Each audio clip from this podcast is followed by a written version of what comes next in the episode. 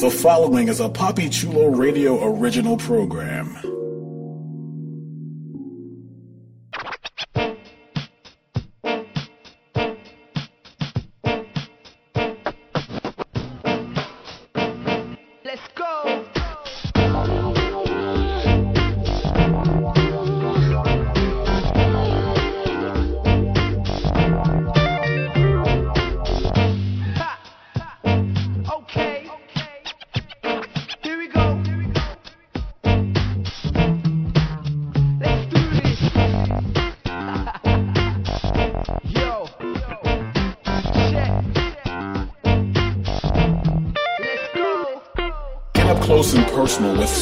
Favorite celebrity personalities on One on One with Poppy Chulo. Created by Poppy Chulo, One on One showcases exclusive interviews with the most fascinating personalities. You will come closer than ever before to your favorite stars on One on One with Poppy Chulo. Welcome to One on One with Poppy Chulo. Today is Sunday, September 7th, 2014, and I'm your host, Poppy Chulo. Listeners, please welcome to One on One with Poppy Chulo, fan favorite gay porn entertainer, Marcus Rule. Welcome to the show, Marcus. Thanks. Welcome to be here. You're welcome. I'm really excited to have you on. We've been chatting about doing an interview for a little while now, so I'm glad that uh, we're finally getting the chance to, to do this and to allow me to pick your brain and uh, maybe to uh, let some of your hardcore fans know a little bit more about you, some things maybe that they didn't know. Sounds good. Fantastic. So we're going to jump into the interview, and I want to start off by getting some of your stats out of the way because I'm sure the majority of our listeners and your fans haven't had the chance to see you in person. So the only representation that they've seen of you basically is in pictures, in the scenes that they view on their TV, computer, mobile devices. So I want to get some of your physical stats. We're going to start off with uh, your height and weight. I'm 5'11 and I'm currently weighing in at about 210. Okay, cool. Yeah. What's your ethnicity? I'm Puerto Rican and Cuban, Latin. Awesome. And what's your zodiac sign? Leo. Cool. And uh, how old are you? I had, I just turned 29 recently. That's last what's up. Happy belated birthday. Thank you. You're welcome. So I want to start off by getting to know the man behind the performer. Where are you originally from? I was born in Manhattan, raised in upstate New York, and uh, ever since then I've just been moving up, up and down. Um, you know, from the city to upstate, and Mhm. pretty much, uh, you know, East Coast boy. Okay, awesome. What was life like growing up for you? What was Marcus Rule like as a child, as a teenager? Growing up, I mean, I pretty much had things going on, pretty much uh, doing things on my own from the beginning. So I was always, you know, ahead of everyone, and Mhm. I was renting my own place before people were even way, not even out of high school, basically, put it like that.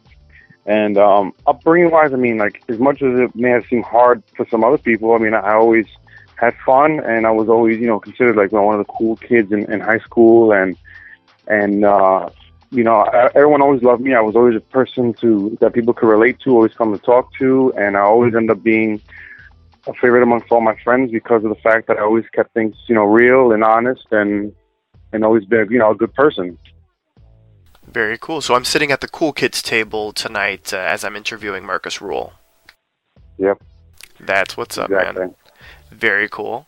When did you first realize your attraction to men? That happened at a very early age, and early meaning very early. And I, you know, it's I always tell people, you know, if you, you know, if you pay, if you, you, you can't kind of, you can't basically hide away from your, you know, hide from your, you know, your true nature. One way or la- one way or another, later on in life, you're gonna end up finding yourself being confronted by, you know, your own personal demons of who you are. And I, I was, you know, I was able to confront, you know, the the person who I am today long ago, and and I'm comfortable with myself. And ever since then, it's always just been, you know, living life just, you know, the best that I can possibly do. You know, being the person that I am, and that's all going along this life that I've been going through. I've always had good people behind me, Mhm. great support, a system that you know is very, very functioning, very, very loving, very, very caring, and I can't complain. You know. That's what's up, man. That's awesome. It's it's really great to have a a good support system around uh, Mhm. yourself, especially when you're growing up and you're starting to realize, you know, I'm I'm liking things that uh, you know other people like me don't necessarily like. hmm Correct. Yeah. So, would you say that you were always out? Were you in the closet? Did you have, I guess, the the stereotypical official quote unquote coming out moment? I mean, I didn't. I never really just like came out. I just kind of just moved into into living. You know, you know, getting happy one way or another. You know, from going out to the clubs and and hanging out with friends who are obviously gay. You know, because you have some that heavily have more. Um, you know, their the mannerisms. They're more. You know, either they're more dainty or more twinky or whatever the case may be. But I've had always a wide variety of friends that you could never even tell whether or not they were gay or not. And and um, I think later on in life, my you know certain family members may have noticed, or certain friends of mine may have noticed, and um, um, you know, they, no one's ever asked. I know, like I know, like some cousins that know of what I, you know, my adult work and everything, and they just know of it, and they just keep it as is. My my parents do know of um, situations that happened when I say when I mean younger. Um, when I know when I was in when I was in camp, there was a situation where it should have not have happened at the age that it happened, but it was amongst me and kids of my age, and they found out about it, but they've kind of kept it hush and never spoke about it ever since. But they know, you know, there's nothing they could do about it. Just, you know, as long as I'm happy, you know, and they love you, that's all that matters. Definitely, man. That's cool. That that's good to hear. It's nice to hear that uh, that I guess it it wasn't a negative experience because uh, you usually Mm-mm. hear of a lot of people going through a bit of a negative experience before they it, you know at the end uh, things sort of get all right. So it's nice to know that you had it a little bit better than uh, than most. You had sort of a much more ideal experience. Mm-hmm. Correct. Yeah, man. So I've got to ask because I mean, one of the things that's very evident when people see you is obviously your physique. So was fitness always a part of your life? No, that is something that actually occurred fairly recently. Um, I didn't do it in high school. I didn't do it, you know, when I was in college. I didn't. I just like I was. I was twenty, about twenty three when I twenty four when I started like messing around, and then I didn't really take it seriously until I was about 20, 25 or twenty six. So it's basically recently. Um, and I, I must say, before I was at a better state as far as physical wise, but because I had an injury where I had broke my arm, so that kind of like set me back like a long haul. Like I, people who knew me before I broke my arm would say what happened, and then the sa- even now, some people still equate that you know whether the, the strength I have in the gym or my physique wise that it's attributed to you know illegal substances as far as steroids are concerned and blah blah blah. And I always said for me, it's always been genetics. You know, the moment I can lift something up and uh, go up in weight, it was always easier to do it, and it was much easier than other people hmm fitness for me is a passion. You know, I I, I love it. You know, I do I do yo-yo every once in a while, but depending on what's really going on in my life. But I always tend to stay well grounded when it comes to fitness and and bodybuilding. Who I am. Okay, cool. What were you doing with your life just before you entered the gay adult industry? Before I did, I was working for a pharmaceutical company, and then on the side, I was basically uh, approached at my gym to say, "Oh, you should like do you know dancing and you know this club. You might make all this amount of money on the weekends." And that led into me being approached by someone saying, "Here's my card. Um, I'm, I work for an agency that could possibly hire you and put you in uh, in a direction into entertainment field." And it kind of just boomed and went on from there. Okay, so Marcus Marcus Rule knows how to shake it, is what you're saying. Yeah, that's how I actually started. Yeah, I started. I started in, um, yep, dancing, and then, and then from there, just kind of, I just left it alone and just stuck with that. Okay, so was it like go-go yeah. stuff, or was it like Go-go, yeah. exotic dancing? Uh, no, just regular go-go stuff. Okay, You know, I was, I was doing like maybe some um, little parties for private parties for like you know people who were about to get married. But other than that, it was a very short stint. And that very short stint, it kind of went from one thing to the other very quickly. Hmm Okay, Yeah. so you were approached and uh, to be in the industry. Is did you instantly bite, or did you have a period where you were considering entering the business? Like, can you tell us what happened after that night where you were approached and you know you were the person was like, you know, you should do this, blah blah blah. Yeah, it was a Saturday night, and I got the card. You know, I, I, I was thinking about it the whole time while I was there, and then even when I was done, I got home, I was still thinking about it. I it I didn't really like. It wasn't whether or not I wanted to do it. I kind of kind of felt like I could do it. It Mhm. wasn't really like, you know, I, I wasn't thinking about what anybody else would be thinking about. I was only thinking about how what I would be thinking about. And, you know, like the next Thursday, I was like, you know what, I'm just gonna shoot this guy an email, and and before you know it, I was I was on an airplane literally like a week later. Oh wow, Yeah. that was fast. That's interesting. So. Porn was that something that had crossed your mind before, or something that you wanted to experience, or really, you know, the Yeah. idea didn't pop into your head until the card was given to Yeah, you? it actually, yeah, it actually did. Long before I, I mean, I, because you know when you look at porn in general growing up, you, you know you you kind of like kind of fantasize that at some point you maybe wish you could be like a, if anything, a gigolo or a porn star or something like that. So I, I kind of maybe you know questioned it upon myself whether or not I would be able to do it and whether or not w- would I do it. But I never actually ended up thinking that I would have been actually doing it. Mm-hmm. Yeah. Okay. And then, So, yeah. you know, you actually ended up doing it. Yeah. How how long have you been in the adult industry in total? It's been maybe almost two years, Okay. but um, I haven't really clock clock time specifically, but it's in that time frame.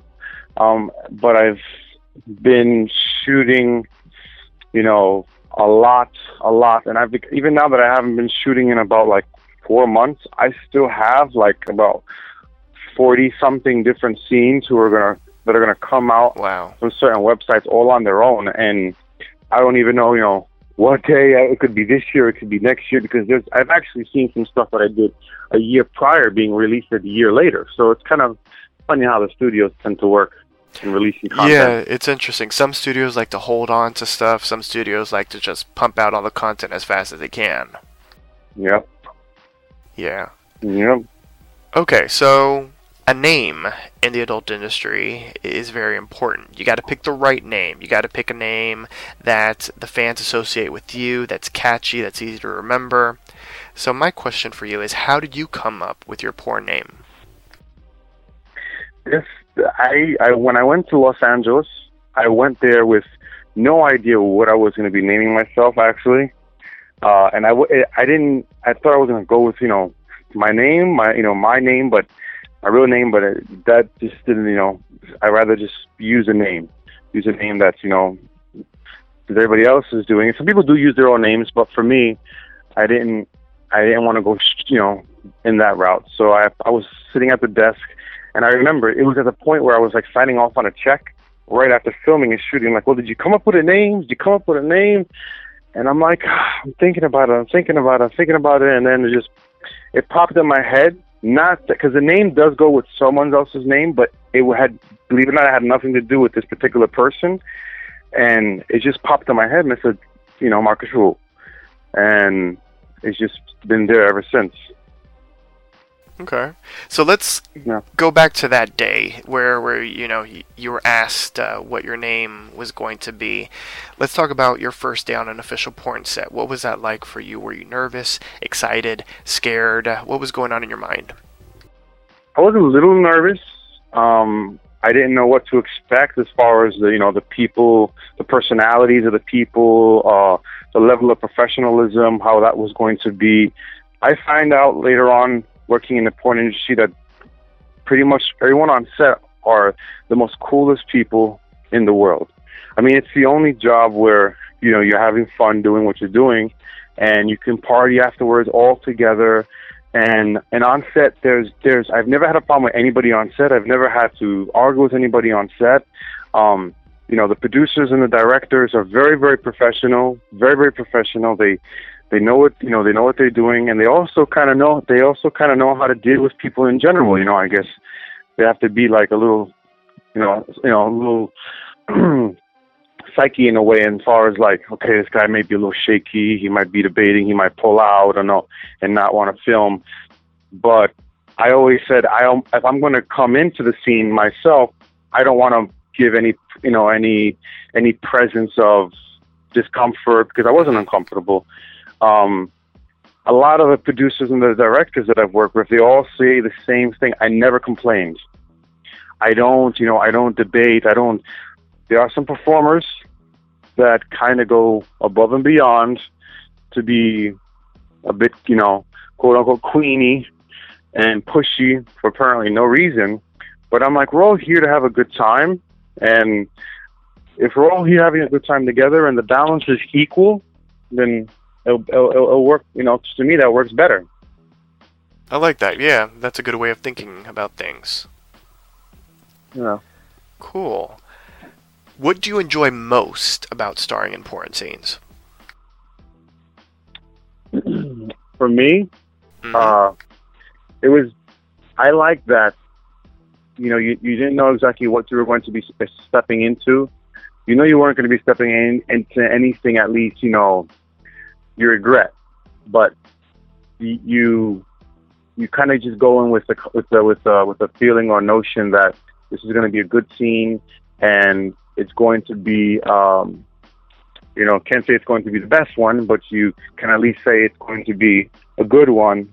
And uh, I just find my way working with the people around me with trying to basically like you know I've been I've had I've had a, I've had the I've had to at times soothe and you know calm some people down because emotionally they come a little emotional and you kind of can't come to a set emotional. You can't come to you know a production that in that state of mind. So for me uh I just kind of like you know I, I go in kind of like at sometimes just being vigilant of people that are around me and how they feel and and I I've always had a good time you know Okay. Let's talk about the good and the bad on set. What turns you on the most when you're on set, and what turns you off the most? the one thing that most definitely turns me off on set is when you have specific performer who who just comes right at the gate edgy uh doesn't want to comply doesn't want to you know he that, that individual thinks that they're you know the the the the, the, shining star and that that kind of edginess rubs off on people that that uncomfortable you know, behavior rubs off on people, and and I, I, I can't I won't say that I felt uncomfortable. I just kind of look back and say like, really, dude, like, you know, we're all here to have a good time. Like I said, before, we're all here to have a good time. Let's make it a good time. It's for me, it's always just that. It's always whether or not the other person is not on key with what they're supposed to be doing as far as professionalism is concerned. You know, uh, there's always been plenty of good um, you know, working in the industry, and and I can't say I've had a lot of bad situations as far as like certain people that I've worked with, but the good stuff, um, the good stuff is is always been coming from the people that I work with. You know, like there's a lot of, I mean, I, I can I can say that there's been a lot of people who probably come prior to a set with the assumption like, oh my god, this is going to be so scary, you know. And then when they start meeting the actual people there, part of the production, the team, and everyone, and it's like the most cool. It's, it's almost like you're hanging out with buddies and friends, and and everyone is like, you know, "Are you okay? Are you right? If this is uncomfortable, you know, you don't have to do this." Um, you know, there, there, there. There's been a lot, a lot of good than bad, and when I mean a lot of good than bad, maybe Mhm. less than a handful of bad situations. But that, like I said, that only comes from um, the other performer. Absolutely. Mhm. Some, perf- yeah. hmm Some performers have come to set with baggage, you know, and what what the only baggage you need to come to on set with is what you come prepared to work with, whether it's your, your Christian, you know, your Christian underwear, the the, the the specific shoe you feel comfortable wearing, you know, and your press preference of lube or condom. Other than that, don't bring anything else to the table. Don't make anything, you know, uncomfortable and disturbing and blunt for no no apparent reason. hmm I like that answer. Yeah. Okay, so let's break a porn scene down. In a scene, which do you enjoy the most, giving or receiving oral? For for me, uh, I it's kind of equal. Okay. It's kind of for for me, it's kind of equal because not that it makes for a good scene. Uh, I don't and I don't look at it from like the viewer's perspective. I look at it from whereas, you know, a lot of people equate porn sex to fake. You know that it's not necessarily real, and there's a lot of, you know, kind of robotics going on behind the camera, like you know, moving and positioning. So, if you can try like to, to like the like yours, my scene partner, whoever I'm with, you try to yeah, you, you're gonna have to listen to the fact that they're talking and directing us, but let's just try to make it work in general for the both of us. And things that start off with you know foreplay in general end up leading to a better ending, as far as I'm concerned. The build up. So mm-hmm. I think it's 50 for me. It's 50-50. I've never, I've never been, I guess, that much uh like you know, let me do it, let me do it, let me do it. I'd be like you know, give and receive. You know, for the for for a good scene. Cool. In a scene, is rimming a must? And uh, if you know, if you do enjoy it, and if you feel it is a must, which do you enjoy the most, giving or receiving? I would rather rather receive than give. hmm That's just something. Yeah, that's just like a personal preference. It's not always been a you know forte of mine, but uh, I, you know, if it's got to be done one way or another, it's like you know what, I'll just take it, take it to the team, and I'll and I'll receive it. But there's always someone willing to receive it, and there's always someone that's not willing to give it. And uh, I've always been involved with team partners where they've all been game for it, so it's like okay, fine, then then I'll just I'll receive rather than you know debate it any anymore. In a scene, which do you enjoy the most, topping, bottoming, or flip flopping? I think flip flopping for me, um, because it just gives a lot of room for play. You know, for play. If you're just topping and, and some people figure some. I, I mean, I'm sure even the most top of top of all men may find it like at some point. Oh, I mean, like you feel like you want to do something else. Yeah, you might be doing all these positions and everything, but if you like the, if you find yourself liking the person, then you want to explore the other person in other ways as, as, as well. And I think flipping gives you the option to to get involved in a more, you know, give and take type of situation. And of course, how every scene ends. In a scene, where is your favorite place to shoot your load? For me, um, I think for me, I just I think about the other, the other performers. A lot of performers have preference. You know, a lot, a lot of them are not for facial. They're more for, you know, neck down contact. I always say that um, it all goes based on the preference of the person. For me, um, for me, it doesn't bother me either way. It doesn't bother me either way. But for the other person, there's always going to be someone that's a little bit more like, hey, you know, I'm not for the face thing, and just like get me on my elbow type thing, you know, or whatever the the comfort level for the other person is. Okay. And that was actually, well, my, the flip side of that was where is your favorite place to take the load? So for you, you don't have a preference as far as where No, the cum just- lands on you? No, no, it doesn't. I mean, I've been on scenes where it's been kind of where the the um the directors even got it on him, and it's that was completely by mistake. So on set, it can go anywhere at some point, you know. Absolutely. Yeah, you gotta watch Yeah. out for friendly fire. Yep, that is very true. In your opinion, which type of scene is easier and which type of scene is more difficult to perform in? Because you've done all types of scenes, so out of these three categories one on ones, threesomes, or group style sex, which is the most easiest to perform in and which is the most difficult? I think one on ones tend to be, for me, I mean, not that I don't have a problem one on one, but as far as like if you look at the time frame is concerned, I've always been in, in when I've been in scenes where it's been more than two, more than three, more than four. Those tend to be done quicker.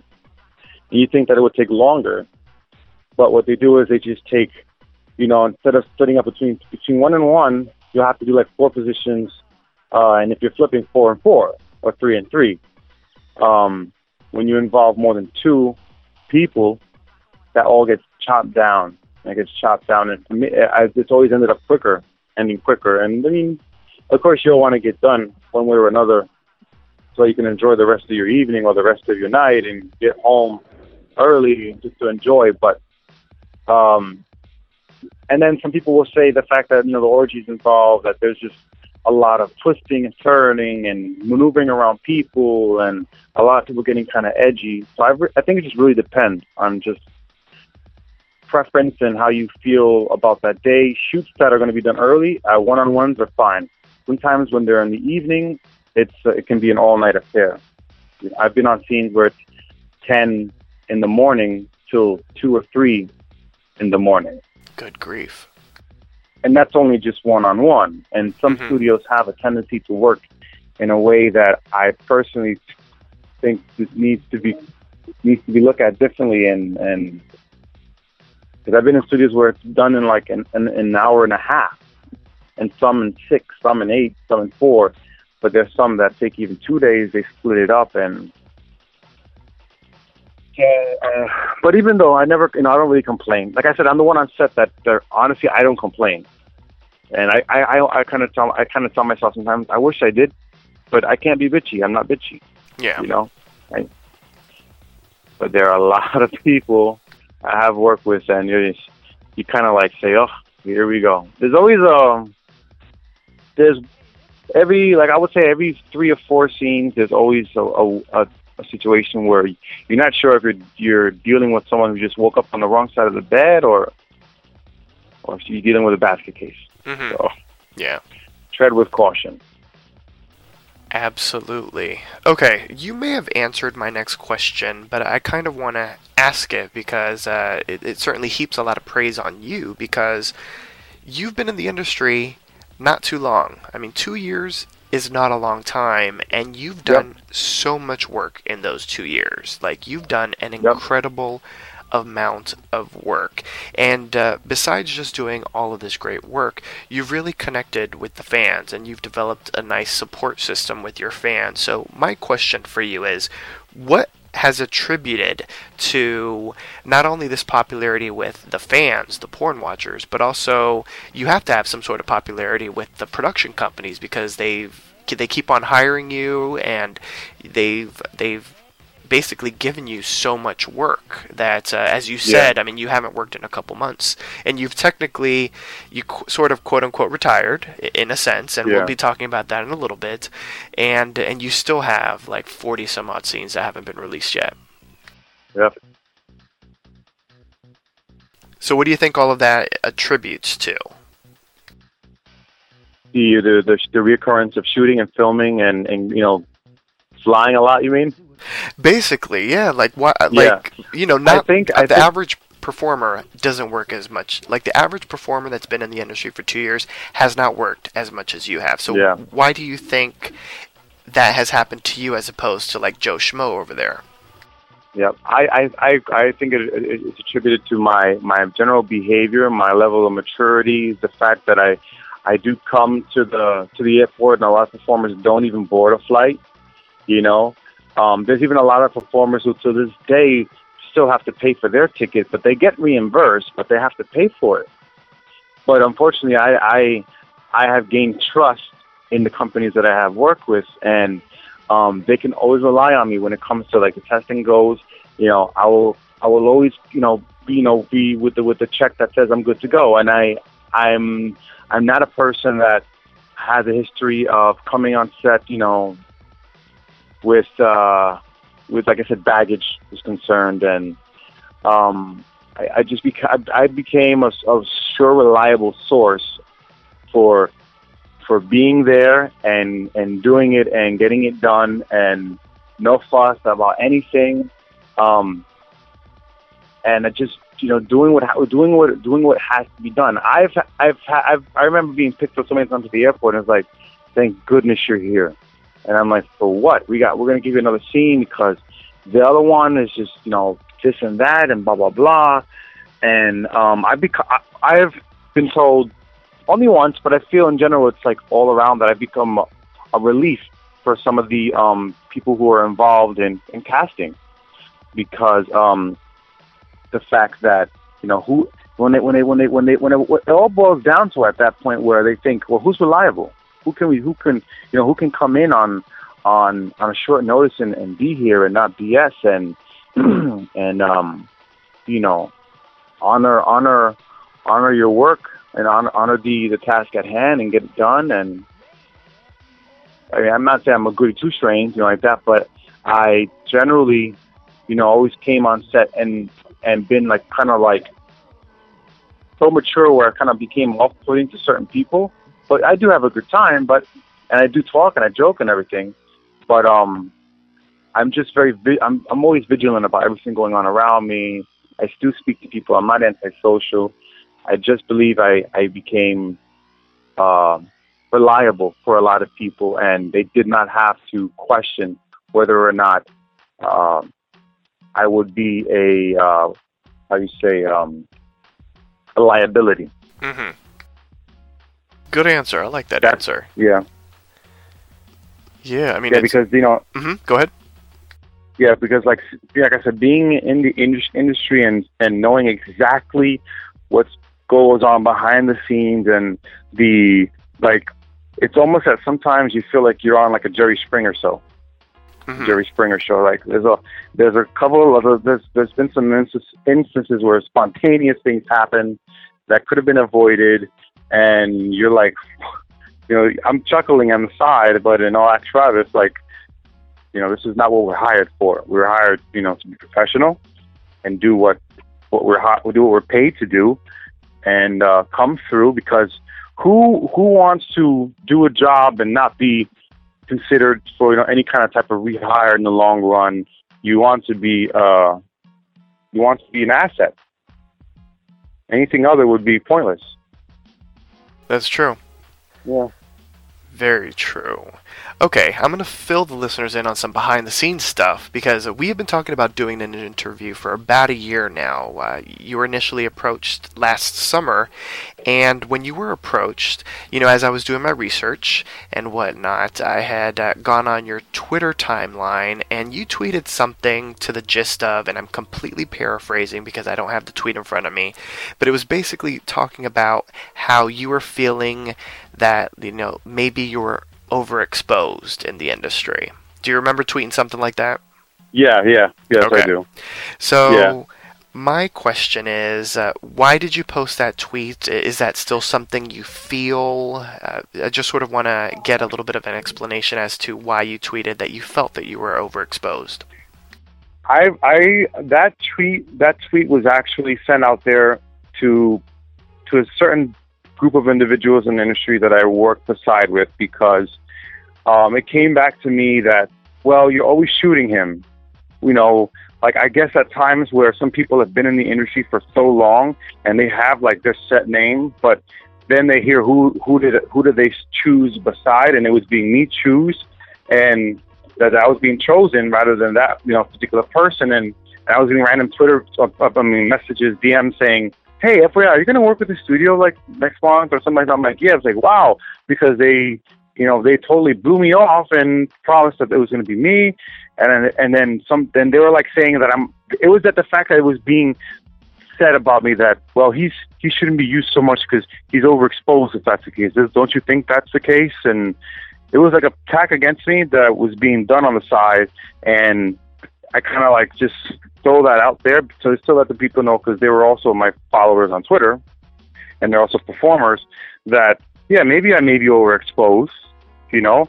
But if I want to step step back, I can step back. You know, I don't, I don't, I don't, I don't. I'm not the one that's sending emails to everybody and, and for work. I, I never had to say, hey, you know, uh, I need, I want to, I need to do something. You know, I need some work or whatever. I'd never had to do that.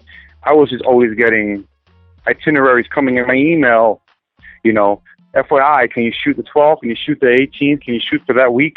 You know, they were coming to me. I wasn't having to go search for it. I was, yeah, I had an agent, um, and I don't, I don't, I, ended up letting go of my agent because of the fact that, you know, I, I, I didn't. What did I need him for when they were just asking me personally, "Are you available?" You know, why would I need him if that's the case?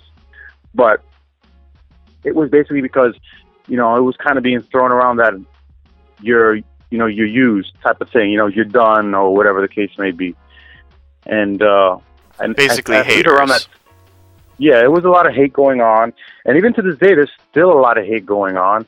Um, and and I, I, I personally, this you know, I actually hate the word hate, and I never use it. Well, let's if- use it jealousy. come- yeah, it's a lot of jealousy, and and I always say for what, you know, you live your own life, live your life. You know why you, you you, I mean, it's you who wake up in the morning. It's you who take care of yourself. Why would you be worried about anybody else? As long as you have your health, your well-being, you know, you're fortunate to work and you're fortunate to live life and be happy. Then why else would you need to like fuck shit about anybody else? Pardon, excuse my word, my, my French or whatever. But you know, yeah. So and and even I, for me, I'm the kind of, I'm the type of person that just, no matter what, if I know you are not a friendly, so to speak, I still kill you with kindness. You know, I'll still shake your hand. I'll look at you in the face, but in the side, I know I will know who you are, and that's the best way to keep things. You know. Another great answer, man. Yeah. So let's talk a bit about the performers that you have worked with in all of these incredible scenes that you've done. Who have been some of your most favorite performers to perform in scenes with? Uh, some of my fave are um, Andrew Dush- Justice. Andrew Justice. Um, who can I was gonna throw offhand? Um, uh, Jack King was another. It was a, it was interesting, but it was another. It was just it, that to me was a funny shoot. Um, some of them I don't know the names offhand, hand, hand, but um, there's a bunch. Like you know, uh, from you know, like I said, from Andrew Andrew Justice and uh, well, where You've done a crap load of Not- scenes. trust. I, yeah, I'm, I'm, sh- not good with I'm not good with names. I'm good with faces. I don't forget you. Once I look at you once, that's it. You're in my you're in my data bank forever. Well, that was a good list. And what about um, people that you haven't worked with yet? Is is there anyone out there that you would love to work with? Um, right, right now, I mean, there's there's some, but like, like I said, I can't really like, call them offhand as far as names concerned. Okay. There, there's some out there, yeah. Um, but um, I don't, I don't, I don't try to, I don't try to be picky in general. I mean, if I could, if I could work with everyone who's who has like, who has everything clear to work, you know, in general for, um, I work, with, I'll work, I'll work with them. Uh, just the fact that you know it's you know it's always it's always nice to to work with someone new. It's always nice to see the you know the other personalities in the in the in the in the, in the industry. And um you know if the, if the opportunity comes to work with anyone that I can't really say offhand then I'll I'll take it I'll take it gratefully. Okay. and make it the best that I can be yeah I like that demeanor. I mean, it, it, really, just in your answers, I mean, it goes to show why you've been used so much by the studios. I mean, you seem like just an easygoing, go with the flow type of person. yeah mhm Definitely, man. Yep. I mean, I, I have, I have, I, I have, um, I, I have turned down, you know, for specific reasons. Um, but that rarely happens. You know, if there has to be a real specific reason for that to happen, and and usually when it does happen, it's you know it's for a reason. You know, because I, I I tend to keep tabs of what you know who's really working and and you know the kind of things that that go on in the industry that a lot of people don't tend to really talk about. But um, I'm just very I, I my health is very important for me, and I know I treasure it. I take care of myself, and if it ever comes that I turn down something with somebody, it's because it's just a matter of question. You know. Okay. As far me. as like health Yeah. status, STIs, Yes, etc. Yes, correct. Okay. We'll be talking Yeah. a little bit about that in, in a little bit as well. So, my next question for you is out of all of the performers that you've done scenes with, um, when you've bottomed, who has possessed the biggest dick that you've had to take on in a scene? And this can be, you know, in regards to thickness or length. For me, it would have to be. Oh, what's his name? Um, I did a scene with um, Raging Stallion where it was like army themed, and he was uh, black. Look at his Race name. Cooper? Race Cooper. Yeah, for me it was Race Cooper. Okay. And then Andrew, Andrew Justice, another Andrew Justice for me is another one, but uh, Race Cooper and other, other. I would have to, if, for me personally, one of my favorite scenes was would have to be with Race Cooper for me. One of my favorite scenes, Race Cooper. His personality, he's he's just an all around nice guy, and I definitely had a good time shooting with him. I just I I would have loved to shoot with him again, and we've even talked we even talked about you know letting other studios know that you know we're interested in working with each other, but um, I don't really think he's been shooting a lot in the past, and even in the time that I was, you know, we were trying to uh, do anything together. But Race Cooper definitely a person that uh, I had a good time working with. Awesome. Yeah, I don't Yeah. think he's been doing a lot of work recently, but uh, I'm sure he would come back to do a scene with Marcus Ruhl. Yep, Do you I would do it if that's the case. Oh, okay. That's good to know. So, studios, take notes. Do you watch your own scenes or films? Is that something that you've done in the past or that you do? Um, or do you try to stay away from watching the scenes that you've been in? Yeah, I generally try to stay away from them because I'm judgmental on myself. You know, I kind of do a lot of like looking in the mirror where I shouldn't be looking in the mirror and seeing something that's generally not there. But you know, like I have, yes, I have my image issues. I do maybe, I do maybe, I I shouldn't have. A lot of people say you're you're ridiculous. You know, you need to stop blah blah blah. But when I tend to see myself at work, you know, looking at it on the screen, I just, I'm like, oh, my voice sounds like different, or, you know, my hair was too product up, or, you know, I look at myself too much in the wrong way. So I just kind of shy away from it. But I get a lot of like friends, that, like when I go out a lot, like for example, tonight I'll end up you know, going out to a bar, and I always get the, oh my god, you know, I love to work and blah blah blah. And there's a lot of, I run into a lot of fans that are, you know, that that watch and they're not afraid to come up and say, I love that scene, or I love when you did that, or I love when you did this, and and I always say thank you, but um, and then they they, I, I thank them, but I thank them, you know, because at least it was it takes someone that that I don't even know to see it and to say, you know, that it was good. I mean, I, I, I haven't looked at anything really of my own work and say, you know, oh wow, man, that was, you know, that was really good. I always found myself saying, you know, it was really good and I had a good time doing it while I'm doing it. Not so much the after. Mm-hmm. Interesting. How old were you when you saw a porn film for the first time? The first one that you ever saw in your life? My, ooh, I say, uh, I honestly can look back correctly, I was 11 years old actually. Okay. Yeah, I was 11 years old. Straight porn, And, gay um, porn. So I, I, I came across it was a straight porn. I I um found it under my mother's bed. That's that's what I remember. I was trying to find um because you know when you get not I didn't get really punished. It's just something that you know taken away from me, and I wanted it back because I was playing with it for so long, and that was my punishment. So when I went go searching for it, I found a VHS. And I pulled out the VHS from under the mattress and put it in the VHS player, and I watched it. But that was the first time for me. Okay. Yeah. So now it's time for the big question. It's time for the big question, the question that I'm sure all of your hardcore fans are dying to know. How much is Marcus Ruhl packing?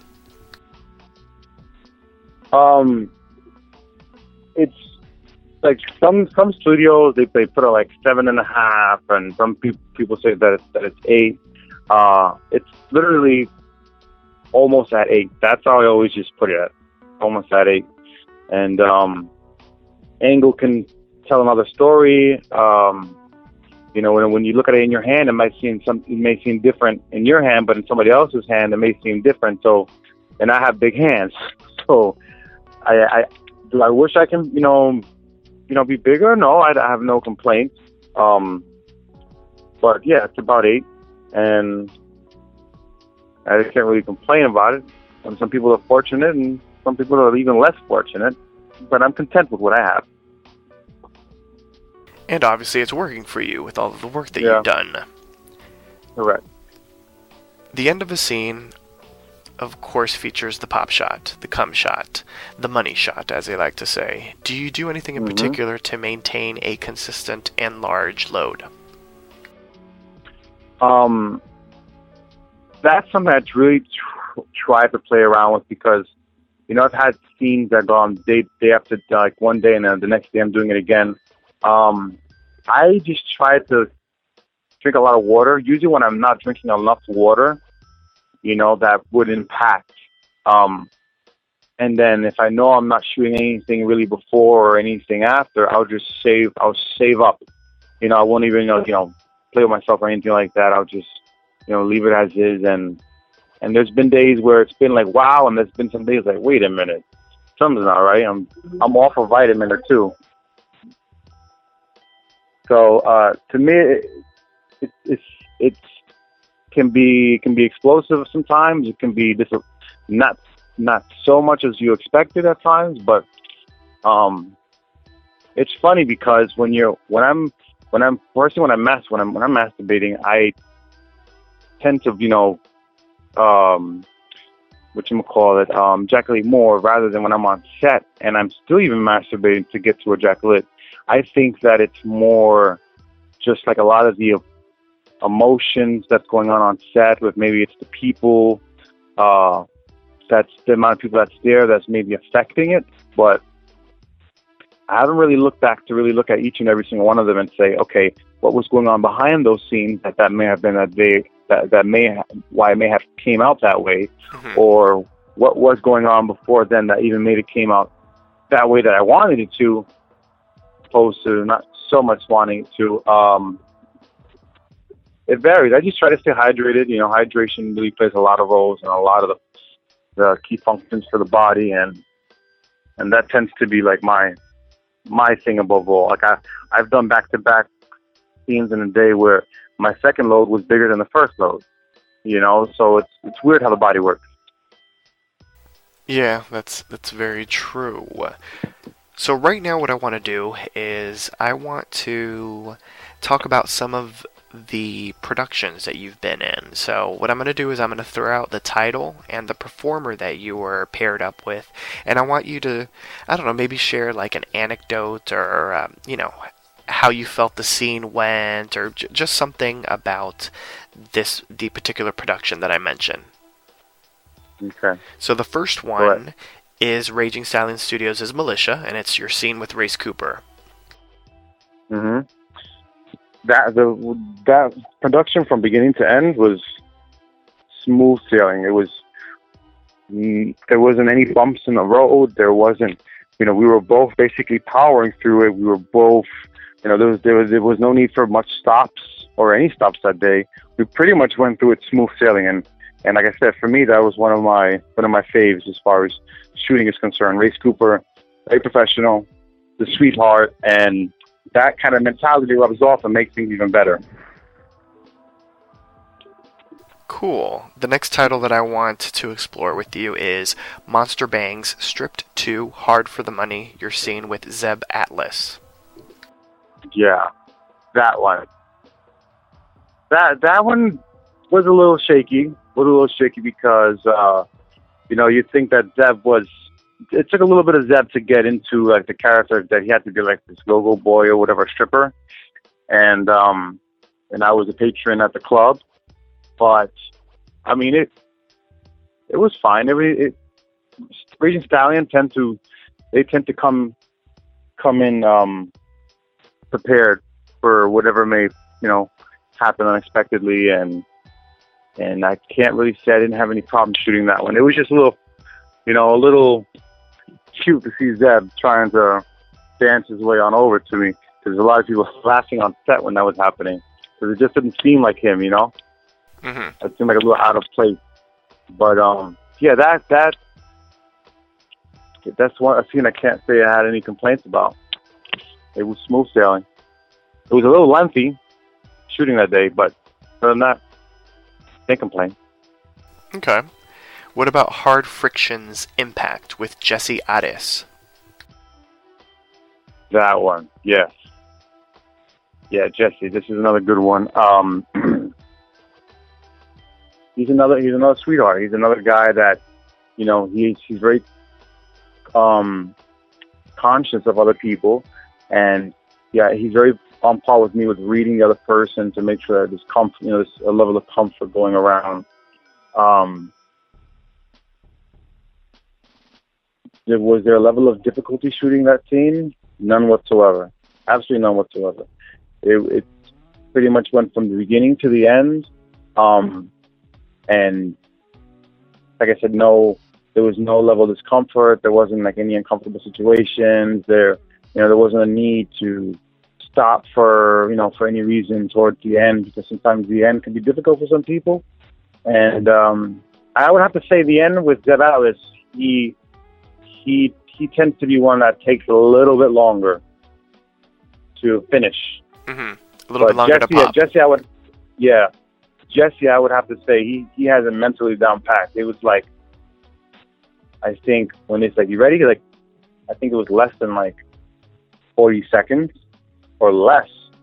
It didn't take because most of the questionnaires will say, you know, the likes and likes and likes and dislikes and you know, um, you know, to finish, what would you consider three to five minutes or eight to fifteen minutes? And and he was like boom, bam, you know, he's done very quickly. Okay. Hot House Videos Control Room with Sean Duran. Sean Duran, oh yeah. That one, that was an interesting day actually because I was supposed to originally shoot with um, Sean Xavier.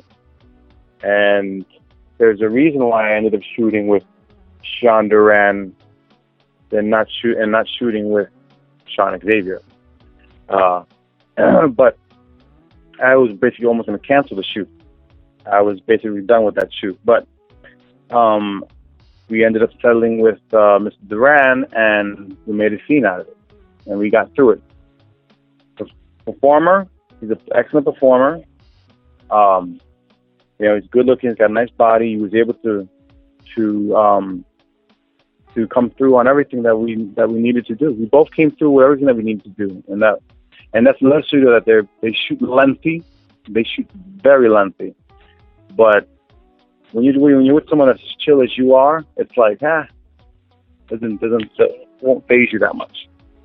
hmm Can you share with us the reason why Sean Xavier wasn't involved in the scene? The reason why I was not able to continue shooting with Sean Xavier was because of a certain you know status that was released. That usually I am very very well. That's the reason. That's actually the reason why I let my agent go after that situation because he knows how I am. Like everybody has to has to be checked to go cleared, cleared, cleared, cleared, cleared, cleared, cleared. And something happened where he needs to come up and say FYI. And one night when I saw the FYI, I was like, I was like my I, I texted my agent. I'm like, this has to be. I'm canceling. I'm done. I want. I, I mean, just tell them. You tell them because you should have told them from the get go. What you know, is this person cleared? Is this person cleared? Is this person cleared? But this person was not cleared, and it completely went by everyone that that um went by everyone's head with no real you know concern for my preference and well being.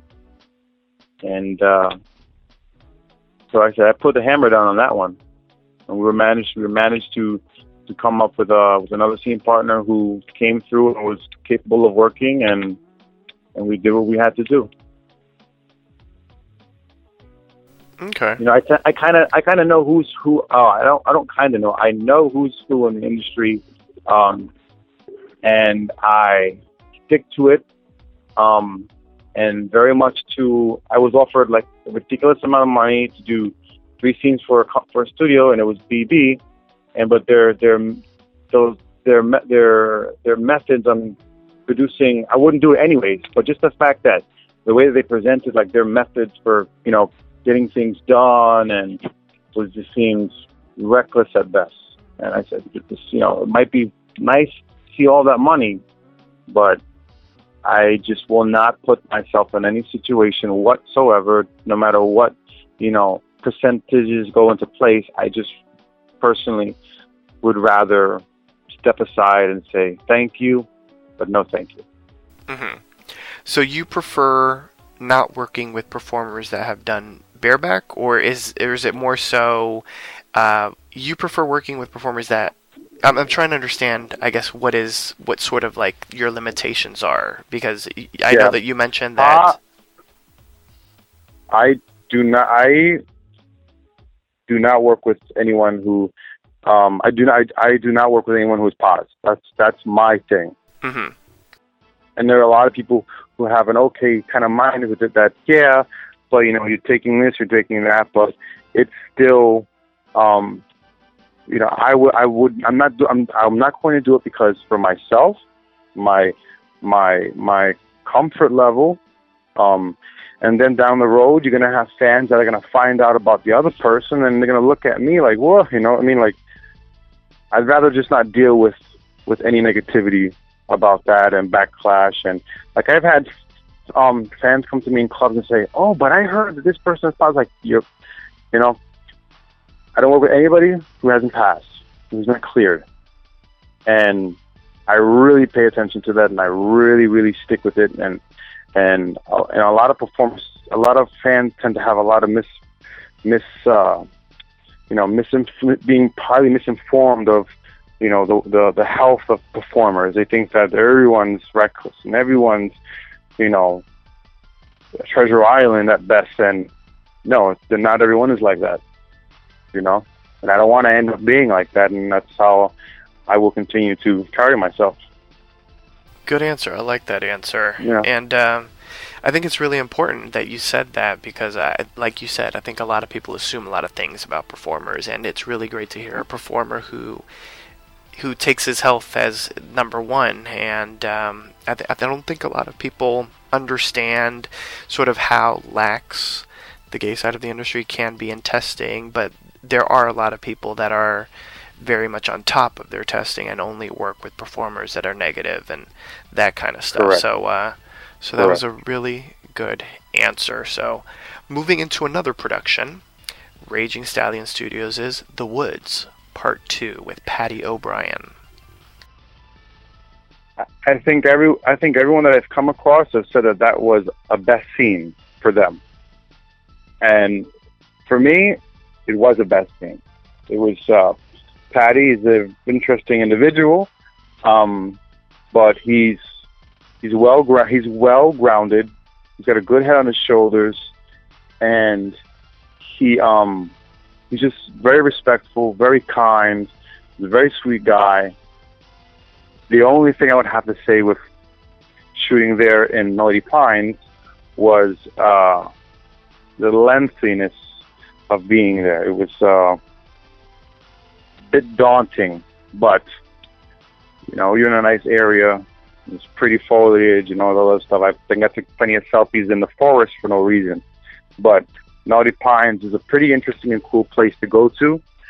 and uh, I, and the fact that I did a scene there, um, I've actually had some friends that visited over there, and ended up going to Naughty Pines, renting out space for for um, for camping. On the fact that I told them like, if you go there, that's a nice area to go camping, and they went there to go camping, and they were like taking pictures in front of the Naughty Pines picture, like saying thanks, love it, everything is beautiful, and blah blah blah. But I definitely give that that shoot a thumbs up. I don't, like I said, I very, very, very rarely do I have anything that has a thumbs down.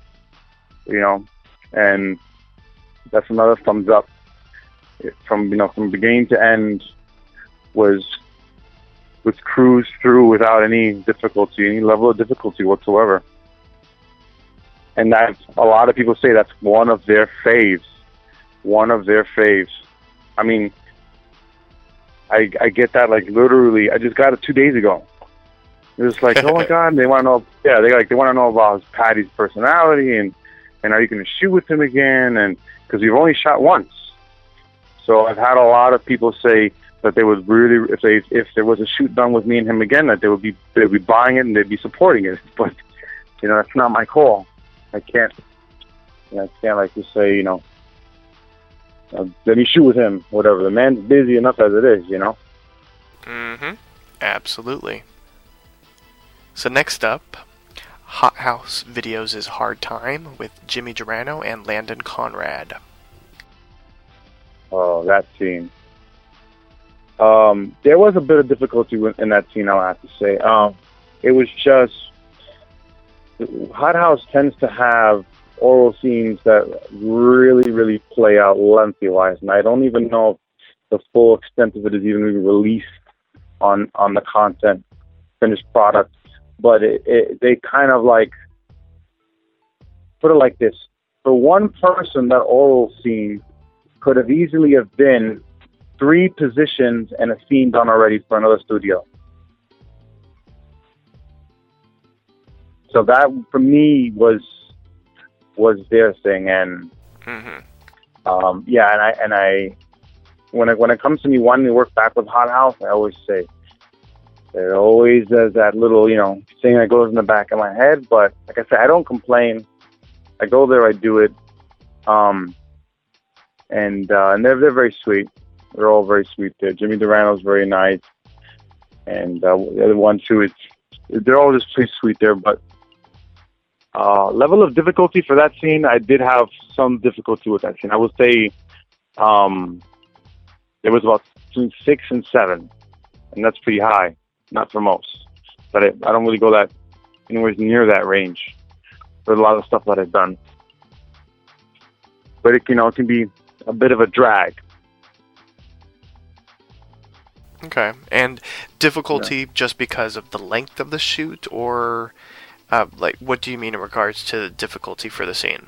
Yeah, they they they try they try to get well it, they uh, the, the it's it's how the scene is being directed and how they're trying to capture like certain angles and um Landon Conrad, you know, he's he he's been in the business long enough, but he can also he can also, you know, speak his mind and it can be done so very, very freely when he gets agitated, he's a man that gets agitated. And uh, that was another thing, like the level of discomfort that I had there was that Landon was getting like a little bit uncomfortable with the lengthy process of the shoot. And uh, he, I think at one point almost left the set. That's how that's how daunting the whole the whole process was. Oh You wow. know? Mhm. And with them, it's a lot of in and it's a lot of being in and back out of your costume, in and and back out of your costume. The one that I did there with uh, Sean Duran was that that little like the um, latex suit that I Correct. wore Mhm. with the with the cap. I was in and out of that suit um, in a day. I would say about forty five times, and at Wow. times the boots the boots were full of sweat because that's how hot it was being in that suit. Yeah, like, I I believe would they take had the to boot- grease you up every time they put you in. Yeah. I would take the boot off and I would tilt it and it would just you just see sweat just like pour out. Good grief, that's insane. Wow. Yep. So let's move into one of the productions that uh, most recently was released Titan Men's Fast Paced with J.R. Bronson. Yeah, Bronson. That that was. That was a pretty interesting shoot. Um, first time I had shot with him, and he was actually friends of my agent at the time, and he basically was. He went to my agent and was like, "I want to work with him. I want to work with him." So they both kind of collaborated and find, found a studio that would work with the both of us, and um, we pulled it through. I mean, we actually shot that scene in the headquarters of Burning Man. Oh, okay. A lot of people don't know that. Yeah, a lot of people don't know that. That's like BTS. Really, that's a lot. It's like uh, a BTS. You're probably not gonna hear from nobody else. And I could actually say it. They were like, and I, I said, is it, is it possible if I, if you know, if I, I can say to my fans that we, we, we you know, I shot it there and the, you know, the Burning Man. So I could do it. It's fine. It's no problem. You could, it's clear. Because they I said, because I was supposed to do an interview with Queer Me now that week, and um, there I was gonna bring it up, but Queer Me Now was not even uh can end up never making it in town or whatever. So I was never able to like throw it out there. But the the scenes that I shot there, I shot two scenes there, two different two different people, um, was actually the headquarters of Burning Man, the fathers of Burning Man. So while what you what you were probably seeing in the background, if you could see much, was actually props and sets for the the Burning Man event. Oh, wow, that's interesting. Yep. Very cool. Mhm. Well, now I kind of want to talk a little bit about some of the fetishy work that you've done. You've done some work with fetishes, in particular for kink.com. You've been on their Correct. naked combat site, TS Seduction, 30 Minutes of Torment, Bound Gods, Men on Edge, and Divine Bitches. So, Yeah. my question for you, generally speaking, do you enjoy playing with fetishes? And I also want to ask, out of the the um, the sites, the the kink.com sites that you've been on, which was the easiest to work on? Like, what was the easiest scene to do or type of scene, and which was the most difficult? That where you really, you know, they they gave it to you in that scene. yeah, that this, their their whole production team there is um is amazing. Uh, the the props, the things that go on that you don't really see, um, and you get to see as performers are concerned, they are like everything is over the top, and you that's a studio where if you're gonna go work with them, you have to question what are you going to be getting yourself into, what really is going to go happen, and um, for me, the most hardest would be um, for me was 30 minutes of torment the hardest because I was fine doing everything else. Everything else. The easiest for me would be the naked combat. A lot of people think that that it's not would not be considered easy. That would be considered the hardest. But for me, it was considered the easiest Mm-hmm. because um, when it comes to like like moving weight around and stuff like that, that's play for me. That's fun. I, I'll do that all day. You know, yeah, I might, if I get I might get tossed around, but I'm gonna toss you back around. You know, one way or another. Um, but the only reason why for 30 minutes of torment was because it was just done over the edge. It was really done over the edge. And um, with me and Kink.com, it's always been show that it really hurts because not that I'm blocking it, I just got a very good high pain threshold, and they I would have to at, at times pretend that I'm being hurt, but they Mhm. still love me and they still bring me back and they still actually want me to come back. I re- actually recently, um, but I'm not too sure if I'm going to go back there. But um, they they're real. You really go home with some battle scars I You know? believe it. you you really like I I've I've gone shooting two days and then two days prior, but two days later going home, and still two days later I'll be in the gym, and then another two days you'll see like the war wounds under my like showing out of through my tank top and the shirt that I'm wearing. And I have friends of mine saying, "What is all? What happened to you?" I was like, "Hey, you know, stuff happens." Exactly. I don't really say what I did. Yeah, I just say, you know, hey, I just had a good weekend. I had fun time. Meanwhile, I've got like lashes on me, you know, and um, I've bled on set from being, uh, you know, going through their many different um, levels of torment and torture that they do. Uh, but that's another company um, I give a big thumbs up to. They they are fab- fabulous at what they do, and they're always fine tuning things and coming up with new things. And James Franco came in there, and he really, really showed the, you know, uh, gave them that, gave the world the opportunity to see Kink. And I was there on and off when he was there. I wasn't, I wasn't, you know, behind the, I mean, in front of the camera or anything like that, but I was actually behind during some of the production, and um, they deserve a lot more credit for what they do because a lot of performers really would not want to go there, and just a lot of people loyally go there. And some people will, I've heard some people say this, they're not paying me enough. I'm not coming back. I'm not coming back. And I'm like, well, I mean, that's your choice, but this is all about challenging yourself. You know, for me, it was a challenge, and I liked it. That's good to hear. Now, can you fill us in a little bit on Naked Combat? Is it really that you two are pitted against each other and whoever wins, it, you know, ends up being the top, or is it sort of pre-selected who's going, who supposedly wins? Um, no, it's it's really, it's it's a real fight. It's as real as real can possibly get. Okay. So both of you go Yeah. in knowing that one of you could top or one of you could bottom. Yeah. Okay. there's not there's not any there's not any like you know like even I mean I've, honestly had performers say you know to me it doesn't matter if I lose or today it really matters if I lose type of situation. So it's really depends on some people. Um but as far as like the original intent of the shoot it's all you know better come doing I hope you did enough cardio. That week Exactly. prior because yeah, it's, it's a lot of heaving and sweating and shaking and um, I've had a scene partner be throwing up in a bucket multiple times during the shoot because it's just really taxing.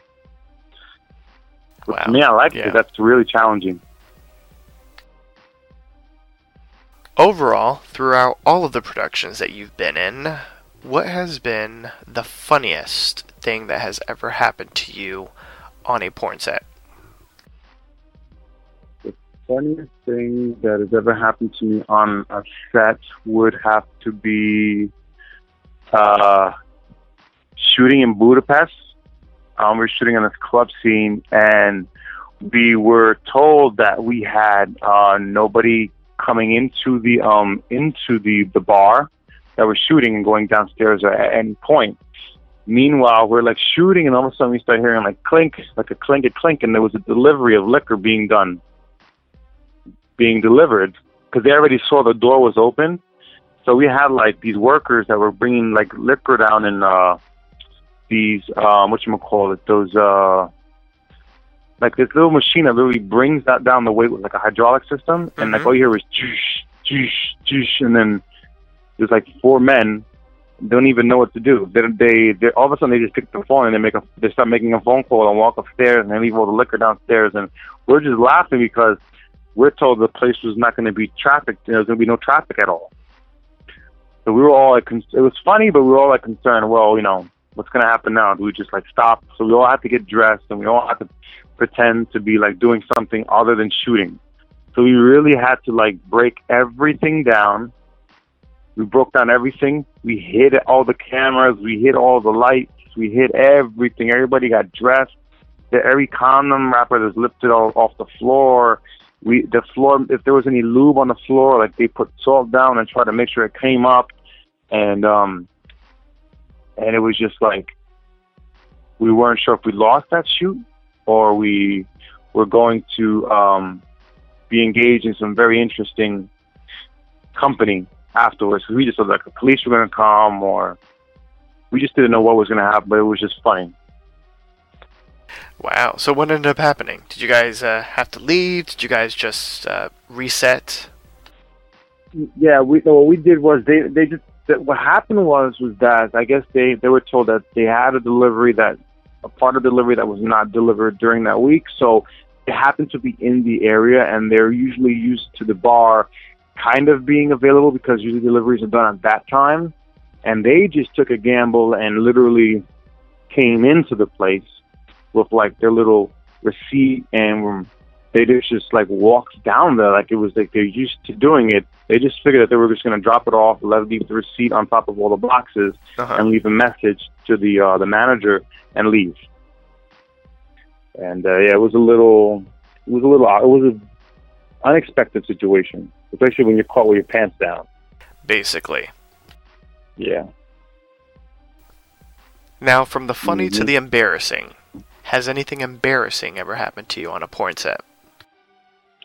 Embarrassing, embarrassing. Um, no, that. No, no, not not not that. No, I've had, I've had anything embarrassing happen. Not to me, at least. Not to me, at least. No, Okay. just I've always, yeah, I've never had anything, anything weird happen. Um, I mean, the only thing like, I mean, if anything embarrassing is concerned, I mean, it would have to be like uh, behavior wise, like other performers like really go over the top and kind of like make you step back and like, oh, here we go. We got a loony here. Other than that, no. Nothing really embarrassing. Okay. So now I want to transition into asking you about some of the serious issues about the gay adult industry. I want to go in and talk about, you know, some of the things that have been in the adult industry press and whatnot, and just things that I'm sure the fans and supporters out there are curious to know about. And um, my first question for you, which I believe you, you sort of answered at the start of the interview, is uh, Does your family know about your career in the gay adult industry? And if so, how do they feel about it? My parents do not know. There's only one person in my family, which is a cousin who is he's actually gay, and um, he's the only person who knows. He hasn't never said anything, and he just doesn't, you know, he just knows of it, and he he just, you know, he's, he's a grown man, and he knows how things are. Other than that, my my family really doesn't know anything. They just they kind of believe this story that um that I work I've come up with like a little clever story for all family. I work with a uh, supplement company. You know, like events. You know, like events where it comes like Mhm. bodybuilders and like vendor. Like, like I work with this company that they go to these events and there was vendors and and uh, I don't know how long that's gonna pull off, but uh, I would have to come up with some kind of explanation as far as for traveling is concerned because I was at sometimes I would only be home literally for one day in a month, one day, and I and and I would have it set up where at least I can come home for one day because at least if I can come home for one day, that's good enough. I'll fly the day before, be there a whole day, and leave that afternoon. I've done that numerous times, and um, you know, I've had my my father ask me like, "What do you really do, man? What do you really do? What do you really do?" I'm like, "Yeah, no, it's that company, man. Remember, you know, that's why I always have supplements in my house, and you know, I I I made up a clever lie, so to speak, um, and uh, I've even made like a fake employee ID for like this nutritional company, so it looks like I'm a representative for them. So I leave it when my father would come around. I would I would specifically pull that out of a certain place and leave it lying around so that he can see, you know, what is, you know, the that it's still happening going the you know the fabrication of the story. Um, if they, I, I, I don't know what would happen if they do find out. Especially my my dad. My dad is he's, he's still a open, you know, a cool person, open-minded person, but um, you know, he's he's he's close. He's too close to you know leaving us where I want him to, you know, know that before he goes. in That type of situation. I just rather leave it as is, and uh, and just leave it like that. Leave it the mystery that it is, and at least that I'm working and I'm independent and I have my own place and I'm not living like in my parents' basement or I'm not living in anyone else's place. I'm fortunate enough to travel and vacation, and and you know, porn has led me into other routes um, as far as work is concerned. And you know, I'm actually now part owner of a club here in Queens, New York. And if not for porn, I wouldn't know if I would be involved in in the ownership of a, of a club. hmm And uh, it's been a ride. It's, it's been fun. Uh, you know, I've been graced with the presence of certain celebrities, which I, you know I'll keep them, you know, hush hush. But I've I've had I've had fun, and I'm still having fun to this day. And I'm still young, and should I decide to come back into it, I'm sure it would just be a whole new bunch of funness, and I'm all for funness. And and uh, you know, like I said, I have a lot of time ahead of me. Know, I'm still young, and I'm still keeping myself together. So one one will one never know what will happen in the future. Definitely.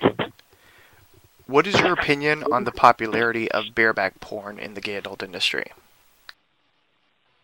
Um, I just I I I personally don't really really watch it for me because when you personally know like you're seeing someone who who you personally know is 100% positive and is working with a positive um that in itself just makes it seem like where this where is there where are their standards and like there are certain studios that they will pair a positive performer with a non-positive performer, and the non-positive performer will non will not even know, will not be given the opportunity to be graced with that knowledge. And you know, there's so many different things that could happen where you just do not want to be caught up in a what if scenario where some people is you know some people say oh well you know it's in the beginning it's like it might not contract or now you're on your medication but there's some people who have it and they're not taking care of themselves. Why would you run that risk on someone especially let with with on with, intentionally not letting that individual know that there is a risk in this particular situation? Um I've even, like I even know seen I've, I even know scene partners who have even who have even caught stuff where it was only a week uh, a week on by by uh, um, a medicine that was gone, but meanwhile he was under the impression that he was also he wasn't the only one being tested, you know, and he backtracked everything and it he should have put his foot down and did more to say what what, what happened was wrong, but there's a lot of people in the industry who are finding themselves contracting things, and due to fear, they keep it a hush hush and they either fall away from porn or they continue to shoot and they continue to work with studios that really don't ask questions and and if you have a name all the better because this means they'll be working one way or another. I just don't I just think that there there needs to be a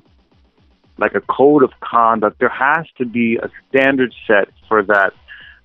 There's not. There's no need. There's no room for concern. There's no what if in the back of your mind. Um, I've, I've had friends of mine who shot teams with studios where everyone's tested, but you kind of walk away feeling like, you know, what if my next like, and then they go for the next test and they're like, what if, you know?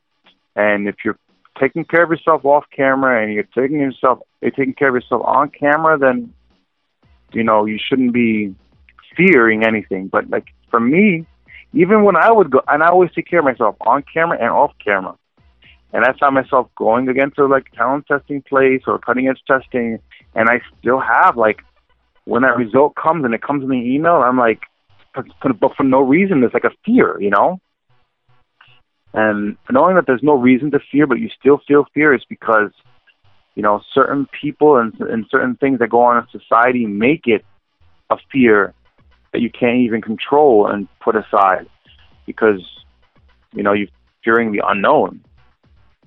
And I think a lot of people need to be aware of the unknown. Um, I think that people who are positive and who are working, there needs to be an awareness to who is and who's not because obviously there are people who have no problem shooting with people like I I even went through months doing do, doing Truvada because of the fact that you know, with a peace of mind for me, despite you know just just in case because um, I figured if anything, I'd rather cover all bases.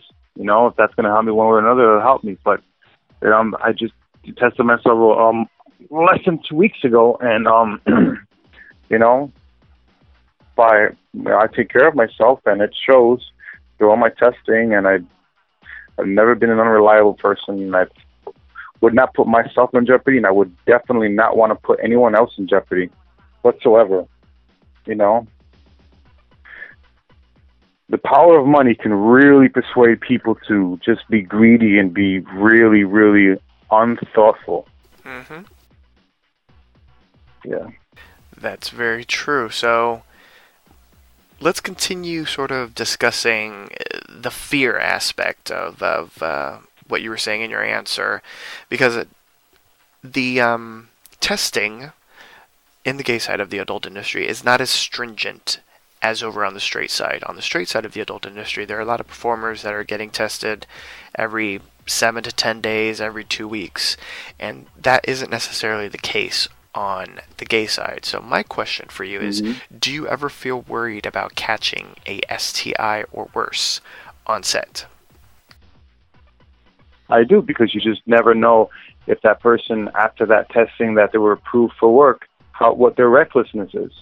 You know, you you kind of look at everybody and you kind of look at them and say, well, yeah, your test came through, but there's so many variables that can say that that there still be may be room for error. And if you do, if you work with a reckless set mindset, then reckless things are going to happen.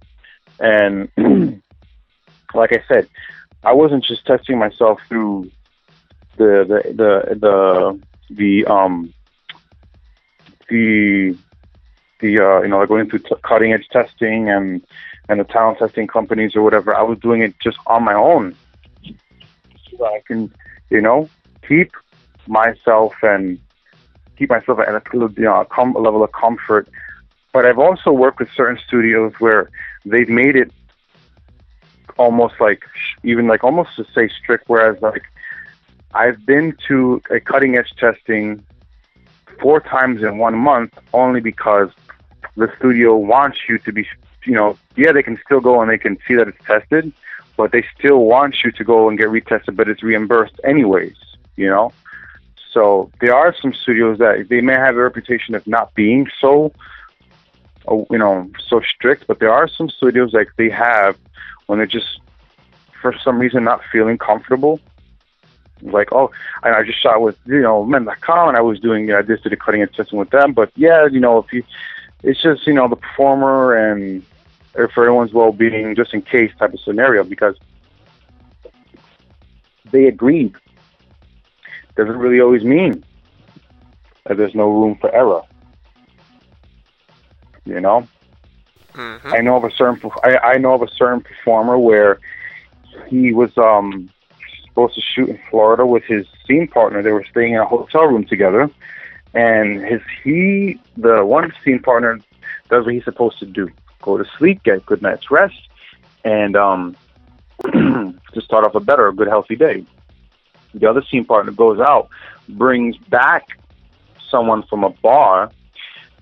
Not only that, ends up barebacking in the hotel room and then wakes up his scene partner says you want to get in on it and canceled the scene how do i know that happens because i ended up gaining that scene and i and i when i hear stuff like that you kind of think well what kind of you know what else what what you just the you, you just don't know who you're around at times Yeah, People- I mean, not only is that people can- sexually irresponsible, but I mean, it's it's, I mean, it's you're gonna give up money for a hookup.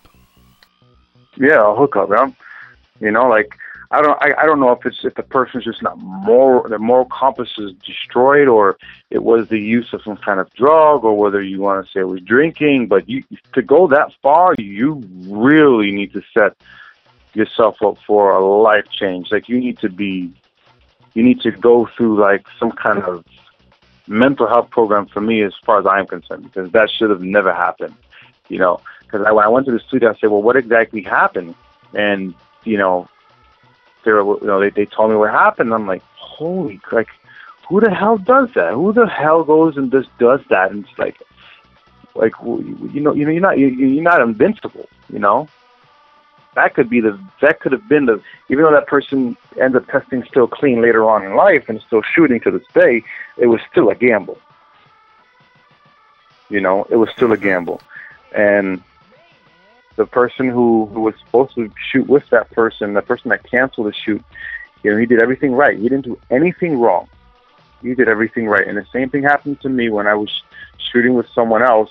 The moment some in, well, I was going to shoot with someone else, the moment some information was made aware to me by the person themselves, I'm like, why am I just hearing this now? I was so flustered. I was like, I composed myself and I said, you know what? The person who should have taken care of the situation and should have known, should have, I shouldn't be there in general. Had my my agent done his job correctly. After that situation, I fired him, and I spoke to a couple of people, and I said, "Is there a list that I can sit by because I'll pay for it? I want to know." And there is, you know, a certain list that floats around, and I have it, and it just lets you know who's who of what, you know, for what particular reason. And uh, you know, I, I my health is important. My life is very important. You know, if you're, if, I've, I've heard, see, I've heard scene partners. I've heard, I mean, I've heard um, performers say that, and performers that have worked with companies that are not so strict and they allow certain things to happen. And I've heard them say outright to me, you know, it's not that I, I I've never caught anything on set. It's what I, whatever I have caught, I caught it off set in my personal life. You know, hmm it's not something really to be proud of. You know, especially when you're in the field, and you're in the sex industry. You know, I mean, Yeah. some people, yeah, for me, it's my life is a little, a little bit more precious to me than most people precious and treasure than their life. Yeah. Okay, let's move into uh, another side of the industry that a lot of people talk about and can be somewhat controversial. What is your opinion on gay for pay performers in the industry? And I'm asking you this because you've worked with a couple of them. Yeah. My personal opinion on gay for pay, and it, it's, it's going to go against a lot of people believe in it. Um, I don't believe in I don't believe in gay for pay. I believe you you're you're either gay or you're not. Now, if you want to lose gay for pay as a cop out to kind of justify your actions, then fine. Use you you'll end up needing you'll you'll end up needing something to use to justify your own actions anyway in life. But um, you know, like just a straight man is a straight man, and what a straight man is going to do is completely opposite than what a quote unquote gay for pay person would do. If they're really straight, they wouldn't be wouldn't be caught in that situation. You know, like mentally, you'd have to have something I would say special about you to go about and do any act that you know is, is homosexual in nature. You know, it's so- that you, there's a part of you that it has to have come from the fact that you from the day you're born, and it's a fact that's a part of you. You just don't want to accept it. You're trying to dilute it, or you're trying to find means to justify why you're doing what you're doing. Um, because at in the end of it all, you know, you, you, had a, you had a dick in your mouth, you had a dick in your ass, you you know, you're you you know, and then, and then I, I always say that the ones that are like, oh, I'll do this or that, but I'm not going to blow. I'm not to suck you off or anything like that. That's that's like cut off. And that's like that to me is like you're really working with someone who's really struggling with themselves. I personally don't believe in it from a like certain even more psychological aspect. Um, you know, it's just there's a part of their past that can really like put a person that's gift for pay in a, in a lie test, and they they they're, there's either going to show deception or they're going to fail. Very, I mean, I you'd have to really, really, really be like oblivious to what you're doing to say, oh, I I'm not seeing myself having gay sex. I'm I'm only seeing a paycheck. You know, you. But there's a lot of people who will say it's not true. You know, that maybe I'm going wrong about it. And I've told people on set that they say, no, I'm you know, I'm gay for pay. Like, really, gay for pay? Really? Like, who do you tell that to? Yourself? Or to your friends? Or to who? To your parents? You know, it's what's important is what you really tell yourself that you're not telling other people. So, I don't like to like badmouth people. I don't like to like, you know, sometimes some people in life they need there's a top they need their their moment their moment to shine on their true the true person is can take forever. You know, the biggest battle in life is the battle we live within ourselves. We fight within ourselves. We fight the biggest battle of all, the the you know the we can have all the wars you want in the world, but the the biggest battle of all is within ourselves. And we're always every day fighting ourselves for you know for who we really are and who we're hiding and who we're you know who we're we're pretending not to be. There's a lot of people out there who are fake and and even fake while, while being fake or even even more fake, you know. So just be real, and if you need to, you know,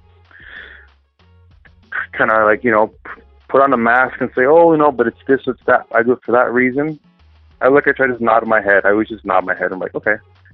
I mean, I, I get it, but you know, I've, I've, especially me working in in, in the club life, I've seen bartenders being in the in the club life. Seen, I've seen bartenders come and they're gun ho, they're straight as f and that, you know, blah blah blah, and and then they're hooking up with either tranny, and then it works into some guy one way or another, you know. It's a doorway, like you know they say weed is the is the the gate drug. You know, at some point you find a there's a gate, there's a you know there's an outlet that gets you into doing all the things you'll end up wanting to do one way or another. But it's hard to admit, to be honest to yourself and to those around you, why you're really doing it. Another great answer. Mm-hmm. You lightly touched on uh, this next question in one of your previous answers, but I want to explore it a little bit more. Is there any competition among performers in the gay adult industry? There is tons of competition. There, everyone is always trying to be the better bottom. There's then the other one's always trying to be the better top, and then there's a lot of people that they come into it. They're like, I'm just going to be the biggest top, and then they fail at being the biggest top, and then they have to try and be a flip, or they try and be the best top, and the the, the competition that I see with a lot of clashing moments. You know, it's like you'll end up like I've I, I've ended up not liking people on set because of seeing their true nature, seeing how they are, how they behave, how they talk, and how they perceive themselves to be, and it's very off-putting. But that's that's part of the competition that that, that they're that they're putting up. You know, um, a lot of people think they're, you know, they're they're the A-list of gay porn stars, but you know they're they're really not. They're they're they're treated off camera, you know, as porn royalty in some aspects, but people will do whatever they can to, to just to be around you long enough and make you feel special. And a lot of people get really, really tied up in fantasy friends and fantasy fans that shovel give them all this money, put them on vacations, and and buy them like I've you know I know people who receive cars of gifts. I've I've received in a very very expensive watch, and I'm talking about tens of thousands of dollars worth of, of, of a watch, and um, you know, but I never let it get to my head, and a lot of people let it get to their head, and when they when they find themselves feeling really special and like feeling untouchable, you know, the the competition just gets bumped up even more because it's almost like they turn everybody into an enemy. You know, and, and there's a lot of like name calling and pointing fingers, and you know, you're you're you're you look look at this and but look at that, and competition is always there, and competition will always be there, just like in life in general. But for me in the industry, competition ends up being more destruction than productive by any means.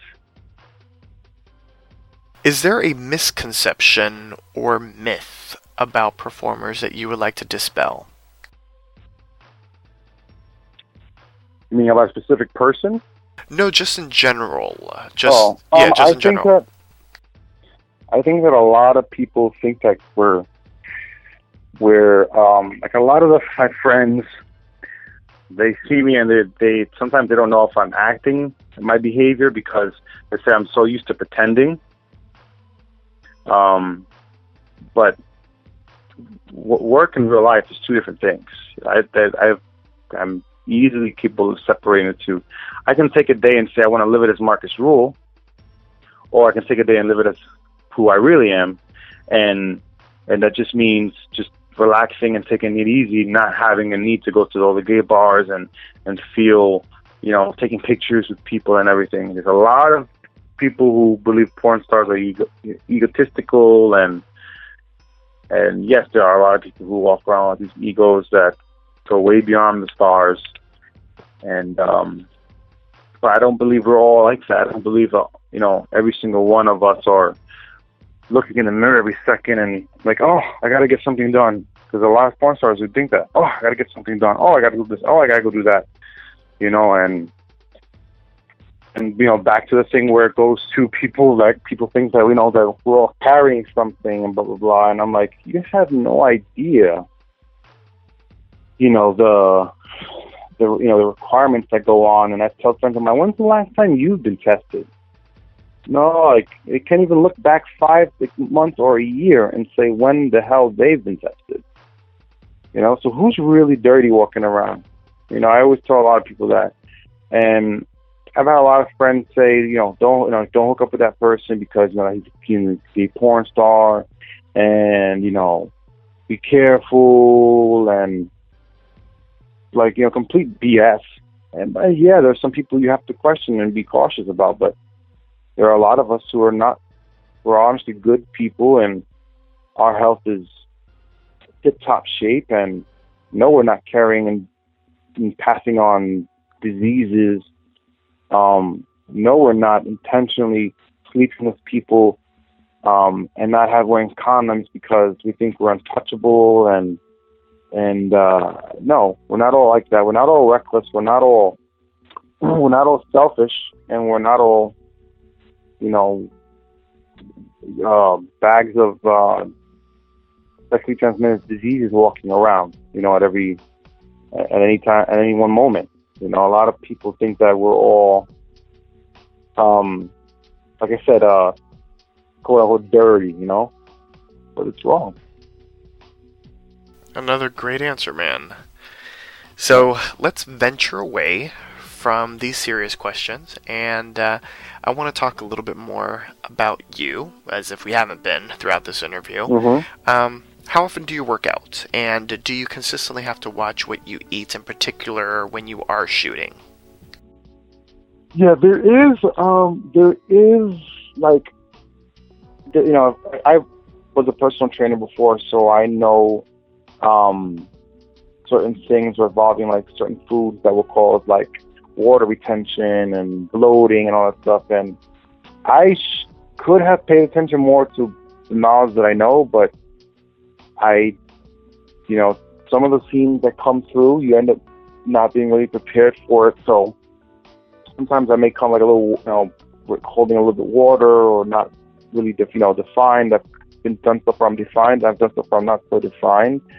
But generally, I, I do go to the gym Monday to Friday, and I try not to go every weekend out because when I go out every weekend and really like end up coming home at like four to, or eight in the morning, that just ruins everything. And then like I'm still struggling Monday, Tuesday, Wednesday to to make up for all the damage that it caused Friday night and Saturday. You know, um, yes, I do like to party. I do like to go out. Like tonight, I'm expected to be at a bar later on, much later on. But um, I won't. I won't try to you know go crazy, and I won't try to get home so late that I wake up at one in the afternoon. Like I really hate waking at one in the afternoon because it just ruins everything for me. But um, I do watch what I eat. Uh, I do enjoy food. I will I will eat something that I'm not supposed to eat, you know, like, but and I won't deprive myself of, you know, having a good time, eating good, you know, eating good food. Eating healthy food is one thing, but at some point you gotta like have a hamburger. You gotta have like type of pizza. It's not all about trying to be clean, clean, clean, clean, clean, because then things get stagnant. And The body does the same thing. But yes, I do spend a lot of time in the gym, and I do spend a lot of time in the kitchen, and I do take care of myself very well. I think that's evident. So Mhm. the next question is the age-old question: to shave or not to shave? And I'm talking about down there, and if you want to talk about just uh, general body grooming as well. I, a lot of people love uh, when I'm going into the hairy stages. Um, when I'm going through the hairy stages because I'm not trimming, and sometimes this trimming is not the non-trimming is intentional because certain studios coming up ahead prefer it. But I honestly rather prefer myself to be like, if I could, if I could possibly have been born hairless, I would have preferred that. But um, you know, I have a lot of friends that that say, "Come on, you gotta have some hair on your chest, or you gotta have some hair under your arms." Or, but I get really, really hairy. Like no one, not even the industry, and even the people that have seen me film, I've really, really seen what can really happen as far as if I do not shave. It's even when I was like young, like I'm 29 now. When I was 23, I I was growing hair and everywhere from head to toe and it's like why do I have to have like um hair on my arm that are like o- over an inch and a half you know like inch and a half I'd have hair like that on my body so I did really a lot of grooming and personal preference. If I can be if I can be bald all around I would do it.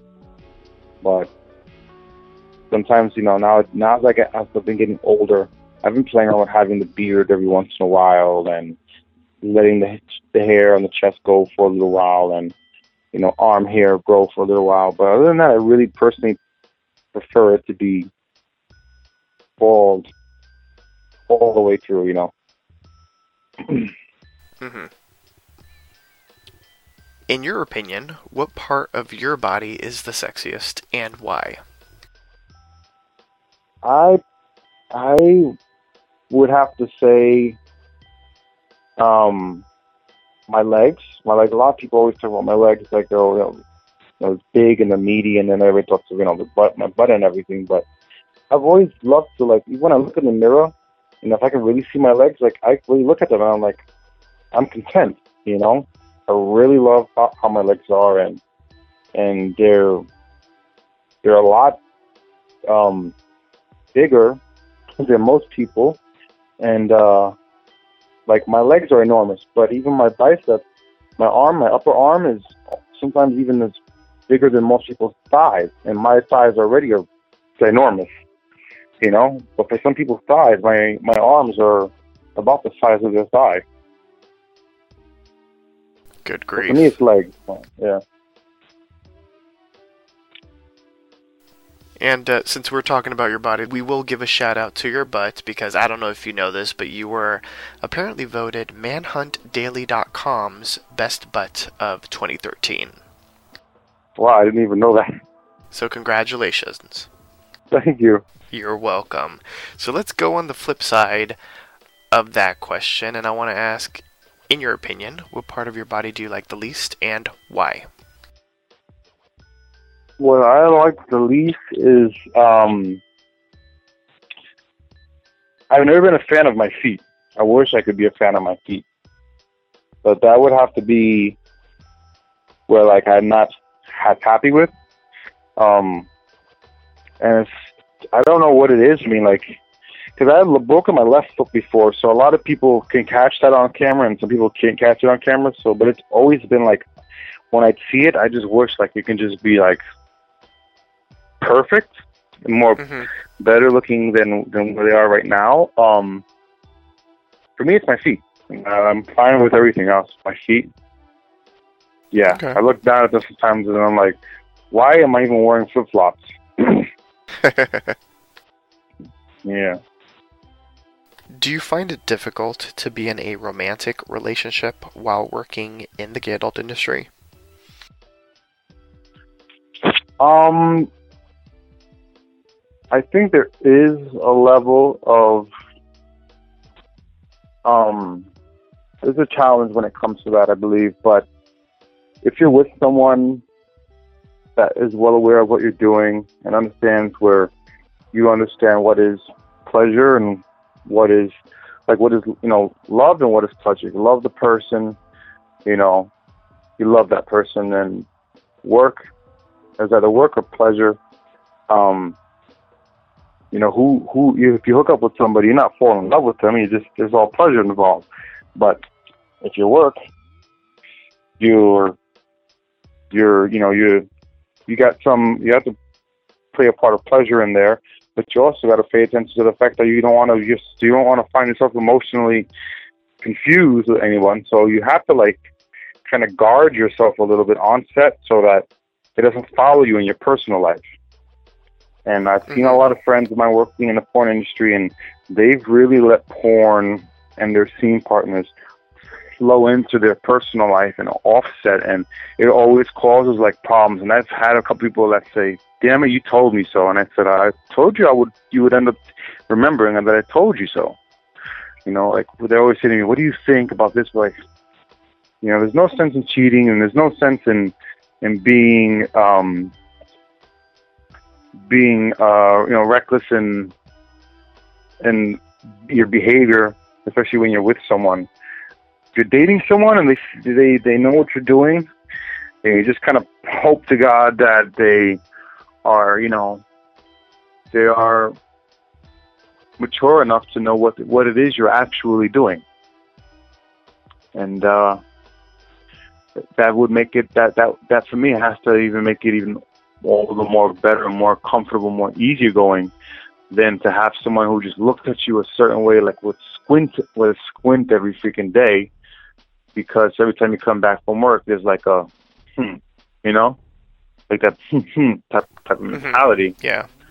Um, yeah.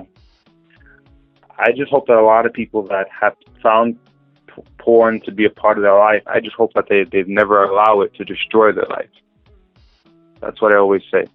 If it's something you're gonna do, you know, just do it and don't let it become a destructive part of your life and a destructive point in your life and and don't let go of the people that you love. Don't let it take you away from the people that you love. Don't forget that it is work and work and play, but it, it's left at the studio and and it stays at the studio. Unless you hook up with a scene partner and you end up, you know, being happily ever after with each other and performing at the same time. But I'm sure there are a lot of people who are not fortunate enough to find the right person to love them for who they are and find out that they do porn and support them. I just hope that people who who do find love will find someone that supports them no matter what. Now, I don't have a Rolodex of who you've dated, so I kind of want to ask to pick your brain a bit. Which do you think is easier to date someone that's also in the industry or to date someone who isn't involved with the industry at all?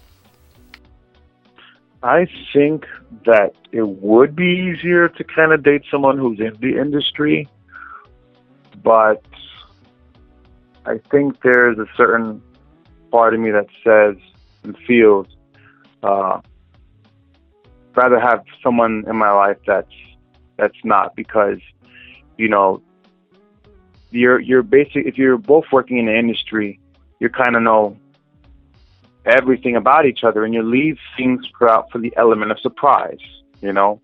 Because being in the porn industry really um you end up knowing everything about the other per you end up knowing about the other person one way or another one way or another through someone else in the industry and you may not want to know what you're going to find out.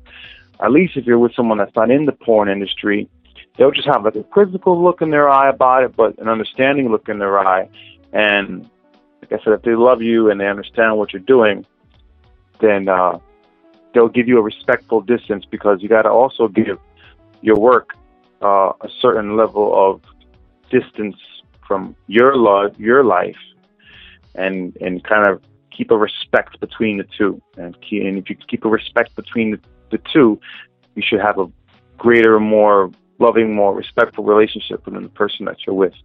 I just think that if you're going to date someone who's in the industry, I think we're just kind of going along the road of we're probably just going to be banging anyone anyways, so let's just be together and bang anyone anyways, you know, one way or another. But I mean, to each his own. Someone might find it more more comfortable, more loving, and more exciting for them to date someone in the industry. But is there much true promise in it? One may never know. I like that answer. In your personal life, what's your sexual role? It's it's it's, it's you know I I tend to be more of like the romantic more type, or more romantic type, and you know I'm all about ambience. I'm all about you know waking up in the morning. I'm cooking for you, and I'm cooking for you generally pretty much all throughout the day. That's I love cooking. So, and as long as you love eating, then it, there'll definitely be there'll be plenty of food for you to eat. But um, and then I do have a side of me where it's like you know, like, you know, there's adventurous, there's a bit of adventure mixed in there, and and um, yeah, I tend to be one that that's care. I mean, I don't, I'm not saying I'm more caring than the person, but I, my me personally, I'm caring, loving, romantic, um, generous, and outgoing. Kind of basically a good partner. I mean, no one's perfect, and I've never been. I'm not an angel. I'm not an angel, but I've made my mistakes in the past. But as I'm getting older, you know, I've learned that you know it's time to to live on par with with who you are. Uh, you, you, you know, you, I'm almost 30 years old basically next year, so you know, who am I kidding? But acting like a kid. You know, who am I kidding? Being reckless. Who am I kidding? Kidding around when it's time to like really be a be a man, be a loving man, be a caring man, be a respectful man, and um, and if porn just ends up becoming just a part of the past, then I'll just keep it there as a part of the past, and it sticks with me for a little bit longer. Um, I'll just be another level, a more level-headed and and uh, you know, loving guy in the industry as I was before, and as I will see myself being in the future if I if I continue to be involved. hmm I'm generally a loving guy. A lot of people have always said like they never expected. They always had like this idea because like I'm a Leo and like you know I'm more outgoing, but I'm generally really shy. I'm not up to going up to anyone. It's like it'd have to be something very special for that to happen. The people that I meet in my life, I'm very. It's always been like a tap on the shoulder, like you know, are you by yourself? You know, are you okay? You know, can I invite you to a drink? Or you know, nice to meet you. My name is such and such. Um, you know, I try to like be a little social butterfly, but I tend to like be a homey person. I'm not at the gym or at home. I'm cooking, um, but I do enjoy going out. I do I do enjoy being in that ambiance, and uh, but I'm not like some of my friends think of me as like I am. You know, like they joke about it, like you know, you're you're just the biggest. Like you're a you're a how do you say you're a you're a professional like not whore in a bad way, but in, you know, like in a good way, like you're, you know, you're out and about type thing. But I'm not. You know, I'm not out and about. I'm not.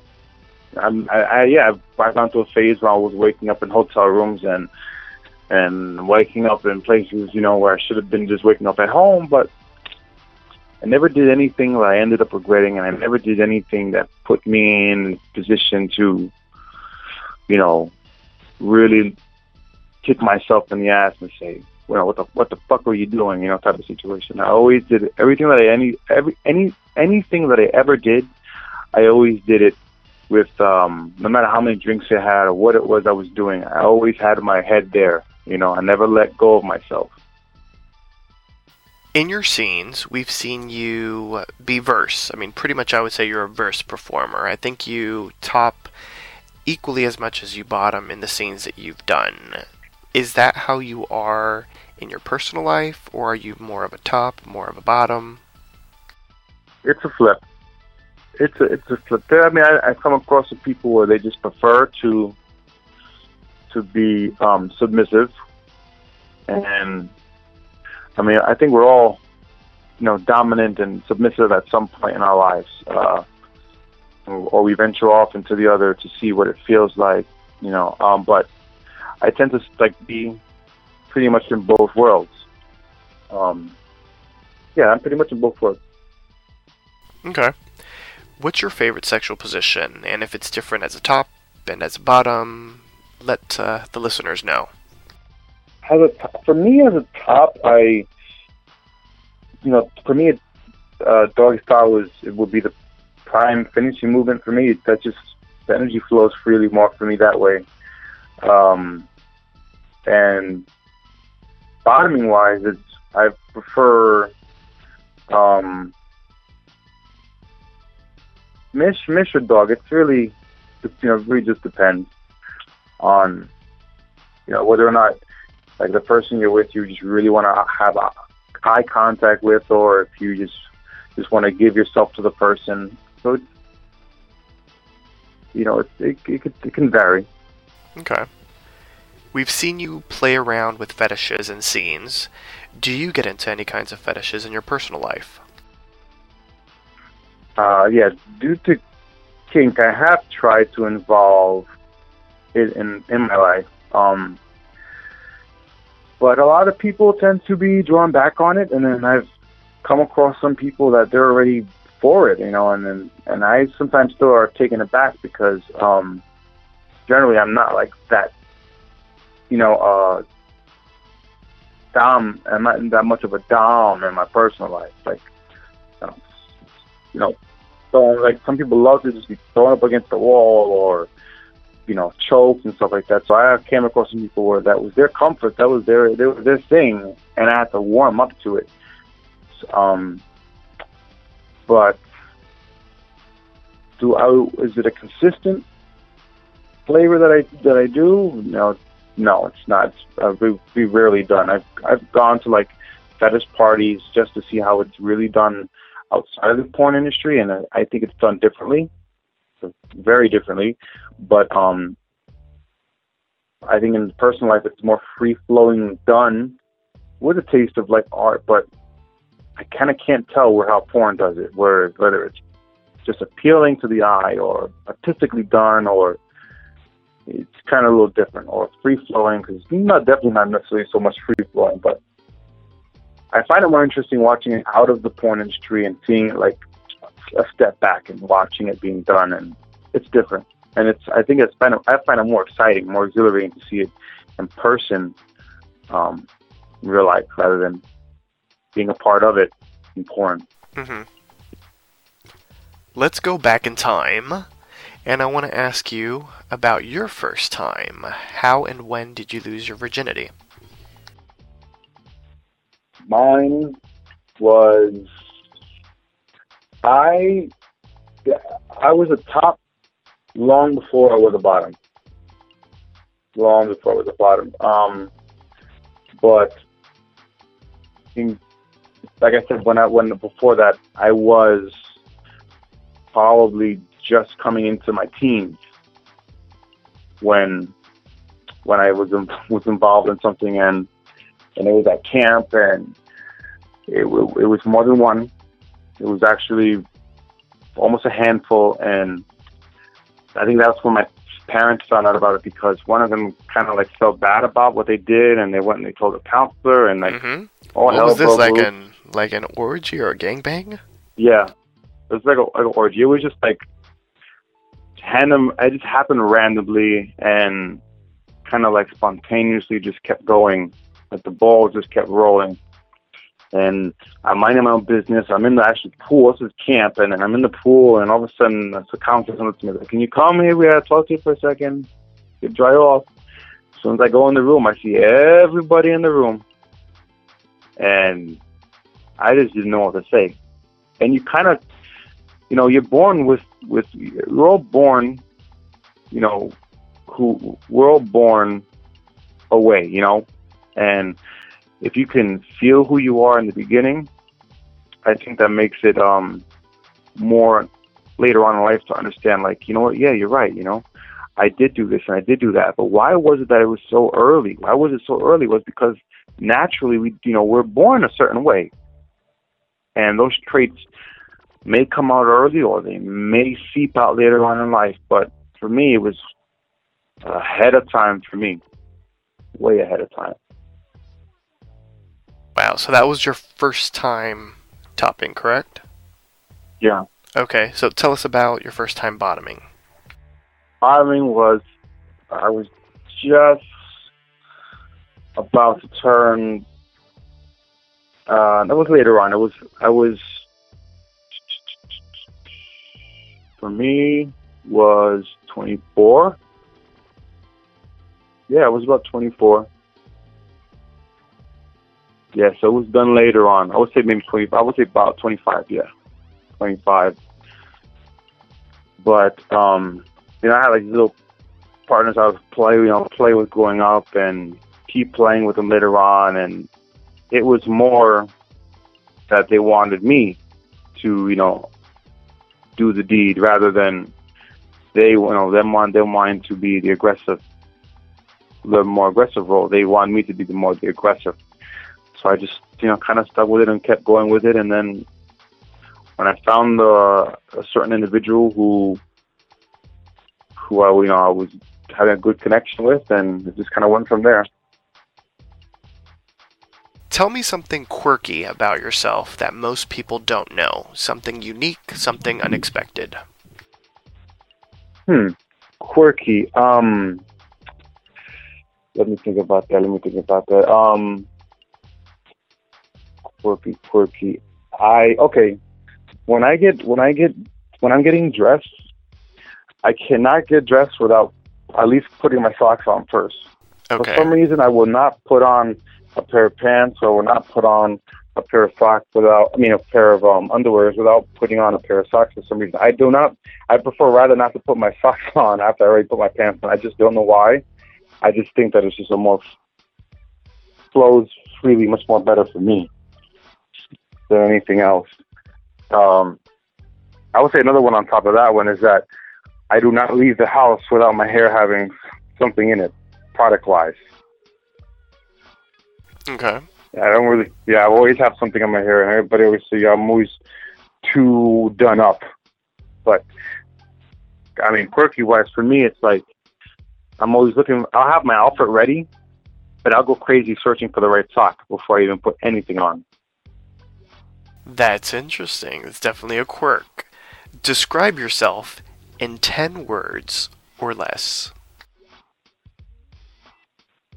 I I am caring, loving, giving, um,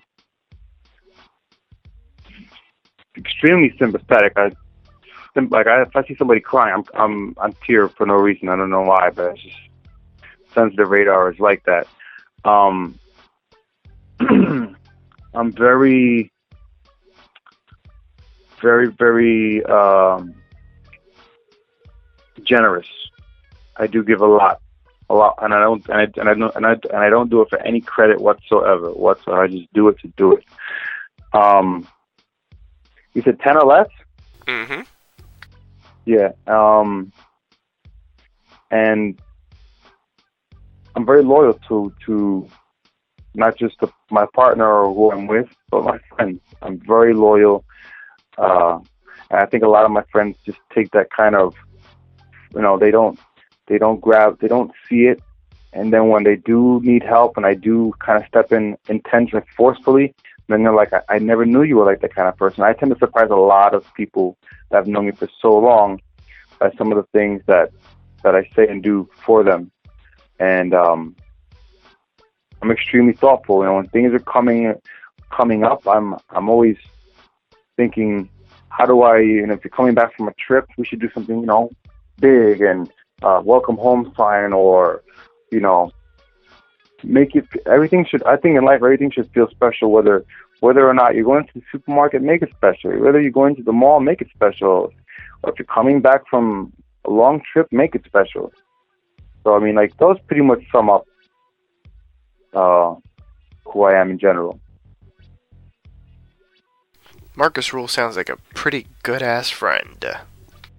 hmm Yeah, man.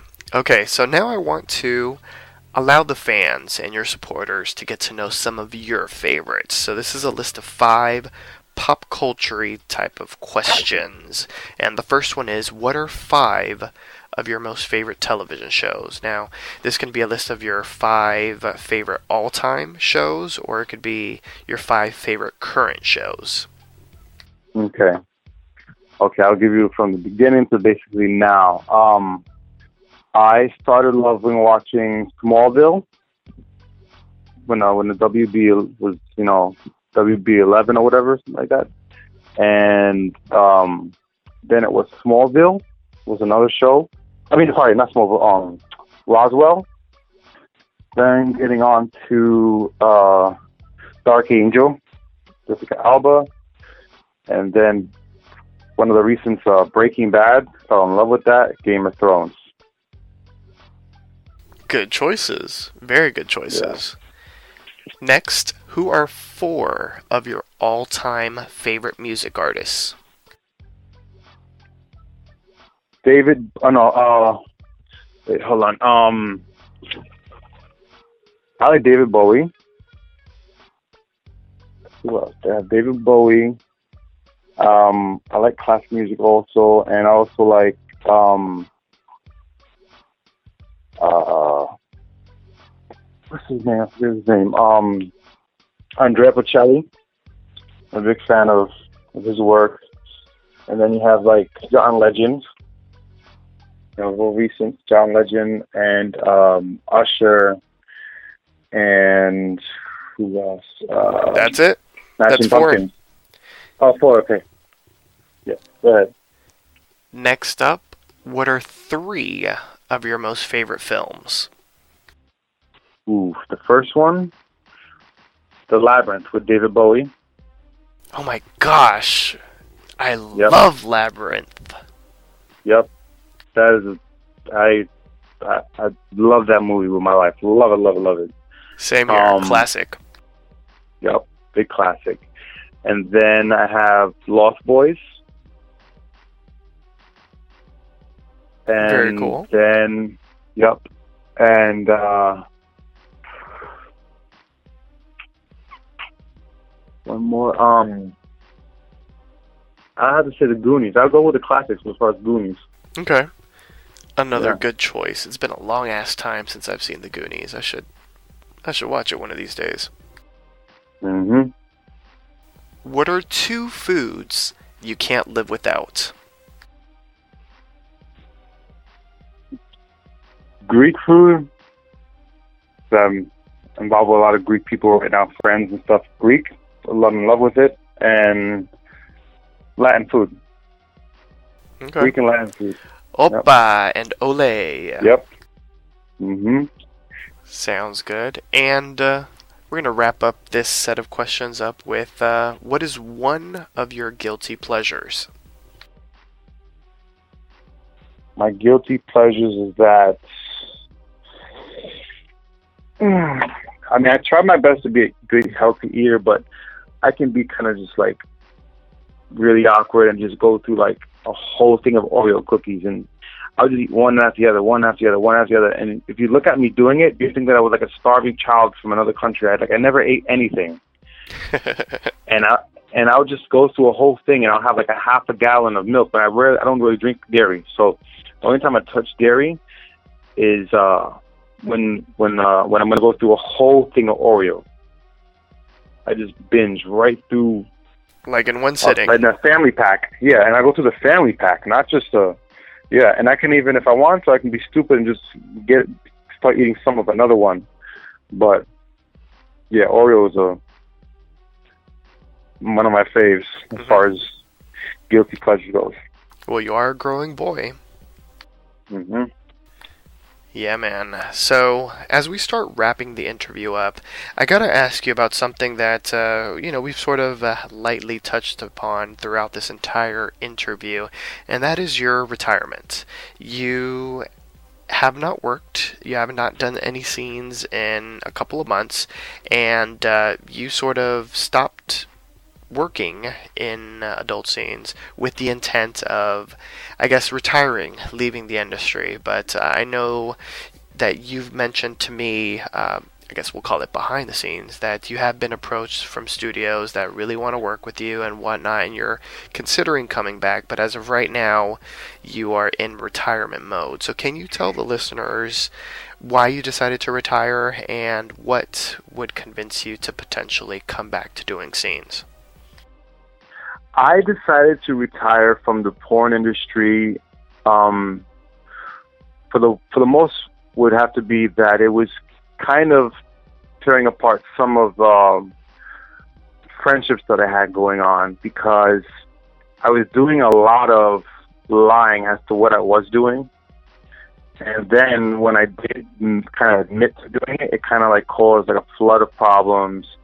And it kind of put me like in, like almost like a depression at one point because it, some of the friends of mine that I considered to be like the, you know, I, I would die. I'd take a bullet for that particular person or that, and that other person kind of like shut me out completely. And I didn't, I tried not to let it eat me up, but it ended up did eating me up. And then, um, came then came the a, a business opportunity that came up, and I'm like, the two two of those things happened at the same time, and if I wanted to really give my all to the other one, I had to kind of let go of the other one. So I said, you know what? I think I can easily set aside porn, and if I should decide to come back to it, I should be able to do it um, after somewhat semi completing some of the stuff I'm doing with the business venture that I have right now. And uh, but when I did announce that I was no longer going to be doing anything, it was like I was getting emails more than ever. Like, are you serious? Are you serious? Well, can you kind of fit something in this week? Can you? Because we were thinking about doing it for like you know the month ahead, and I was usually going to be traveling for two months straight.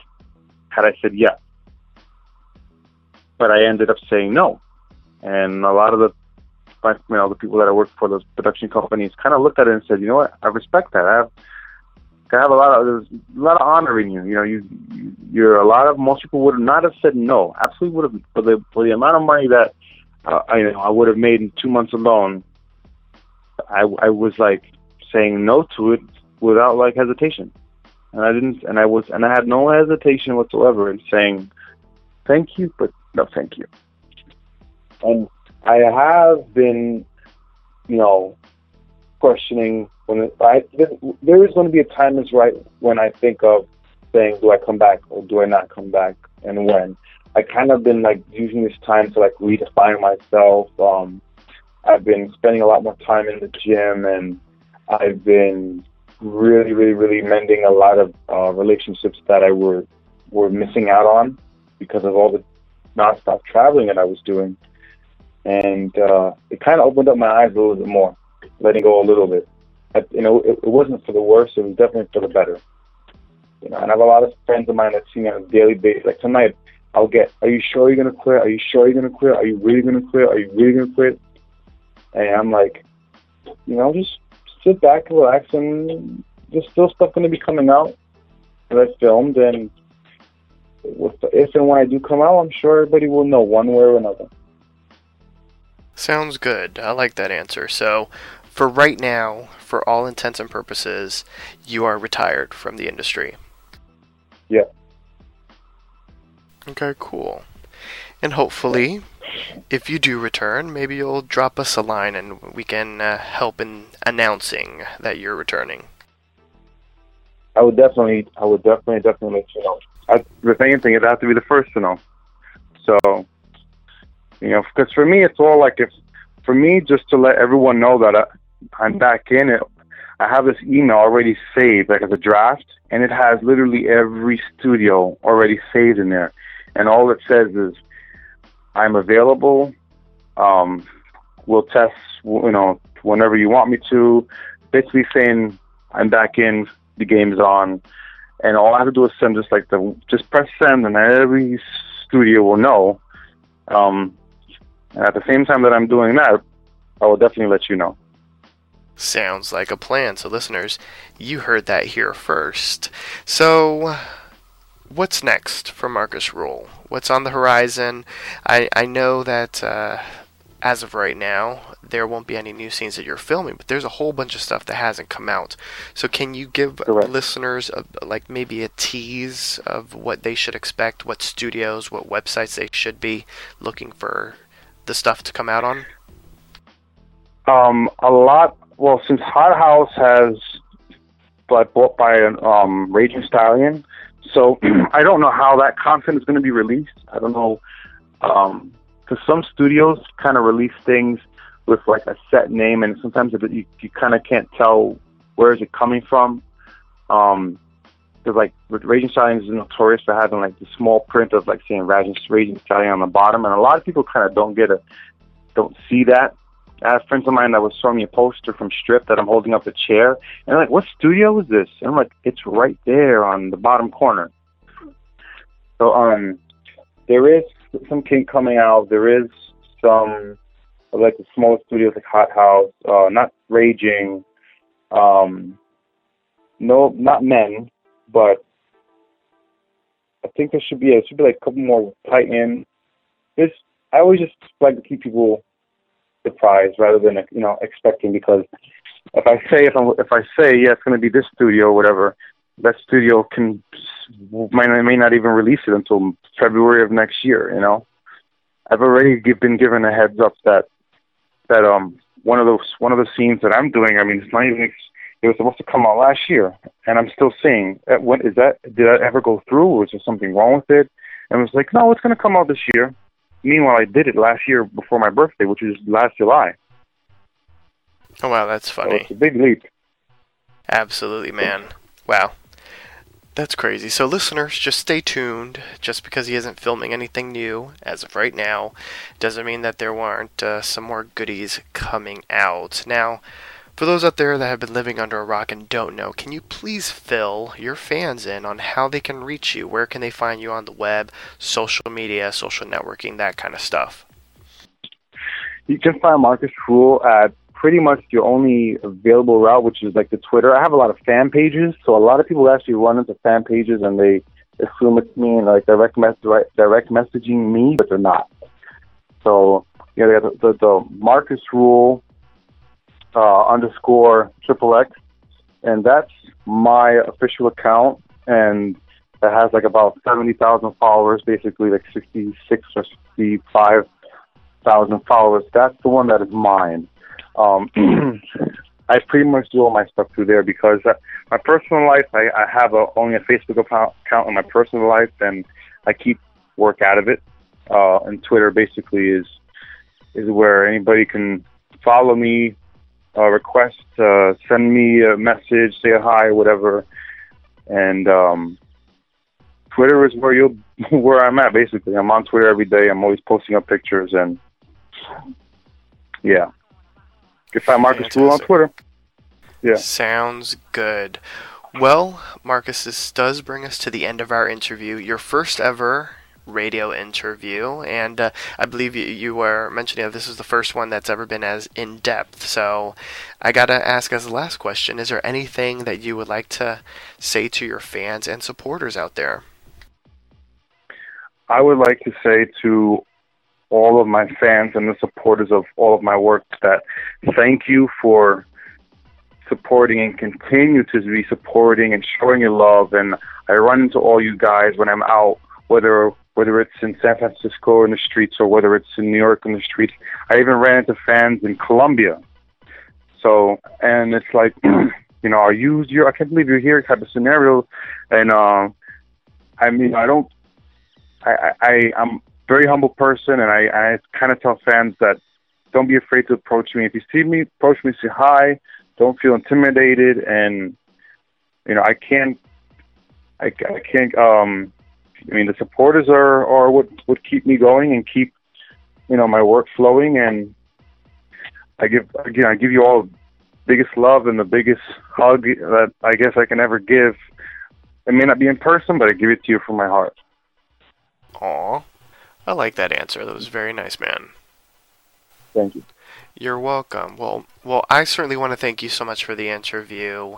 You know, it was a long time coming, a year in the making, but I'm I'm a big believer in everything is supposed to happen when it's supposed to. So we were supposed to have this interview now, and it turned out really well, man. Like I really appreciate your honesty. I really appreciate the candor, and I really think that uh, anyone that's tuned in that uh, knows your work certainly got a chance to get to know a different side to Marcus Ruhl. Indeed, indeed. Absolutely. So, once again, Marcus, I want to thank you so much for the interview. And listeners, I also want to thank you for tuning into One on One with Papi Chulo. Tune in for brand new episodes of One on One with Papi Chulo every Sunday at 10 p.m. Eastern, 7 p.m. Pacific. Download this episode and many more by visiting papichuloradio.com forward slash archives. Registered users will gain access to the Papi Chulo Radio archives of previously aired broadcasts. If you have any questions, suggestions, comments, or concerns, you can email us at contact at papichuloradio.com Follow us on Twitter by going to twitter.com forward slash Papichulo Radio, and of course, like us on Facebook by going to facebook.com forward slash Papichulo Radio. With that, Marcus Ruhl and I would like to wish you and yours a wonderful night. Good night, listeners. Goodbye, guys, and, and again, thanks for showing all your support and love, and, and I hope to to sooner or later provide you with more more work and and and uh, more more content for later on.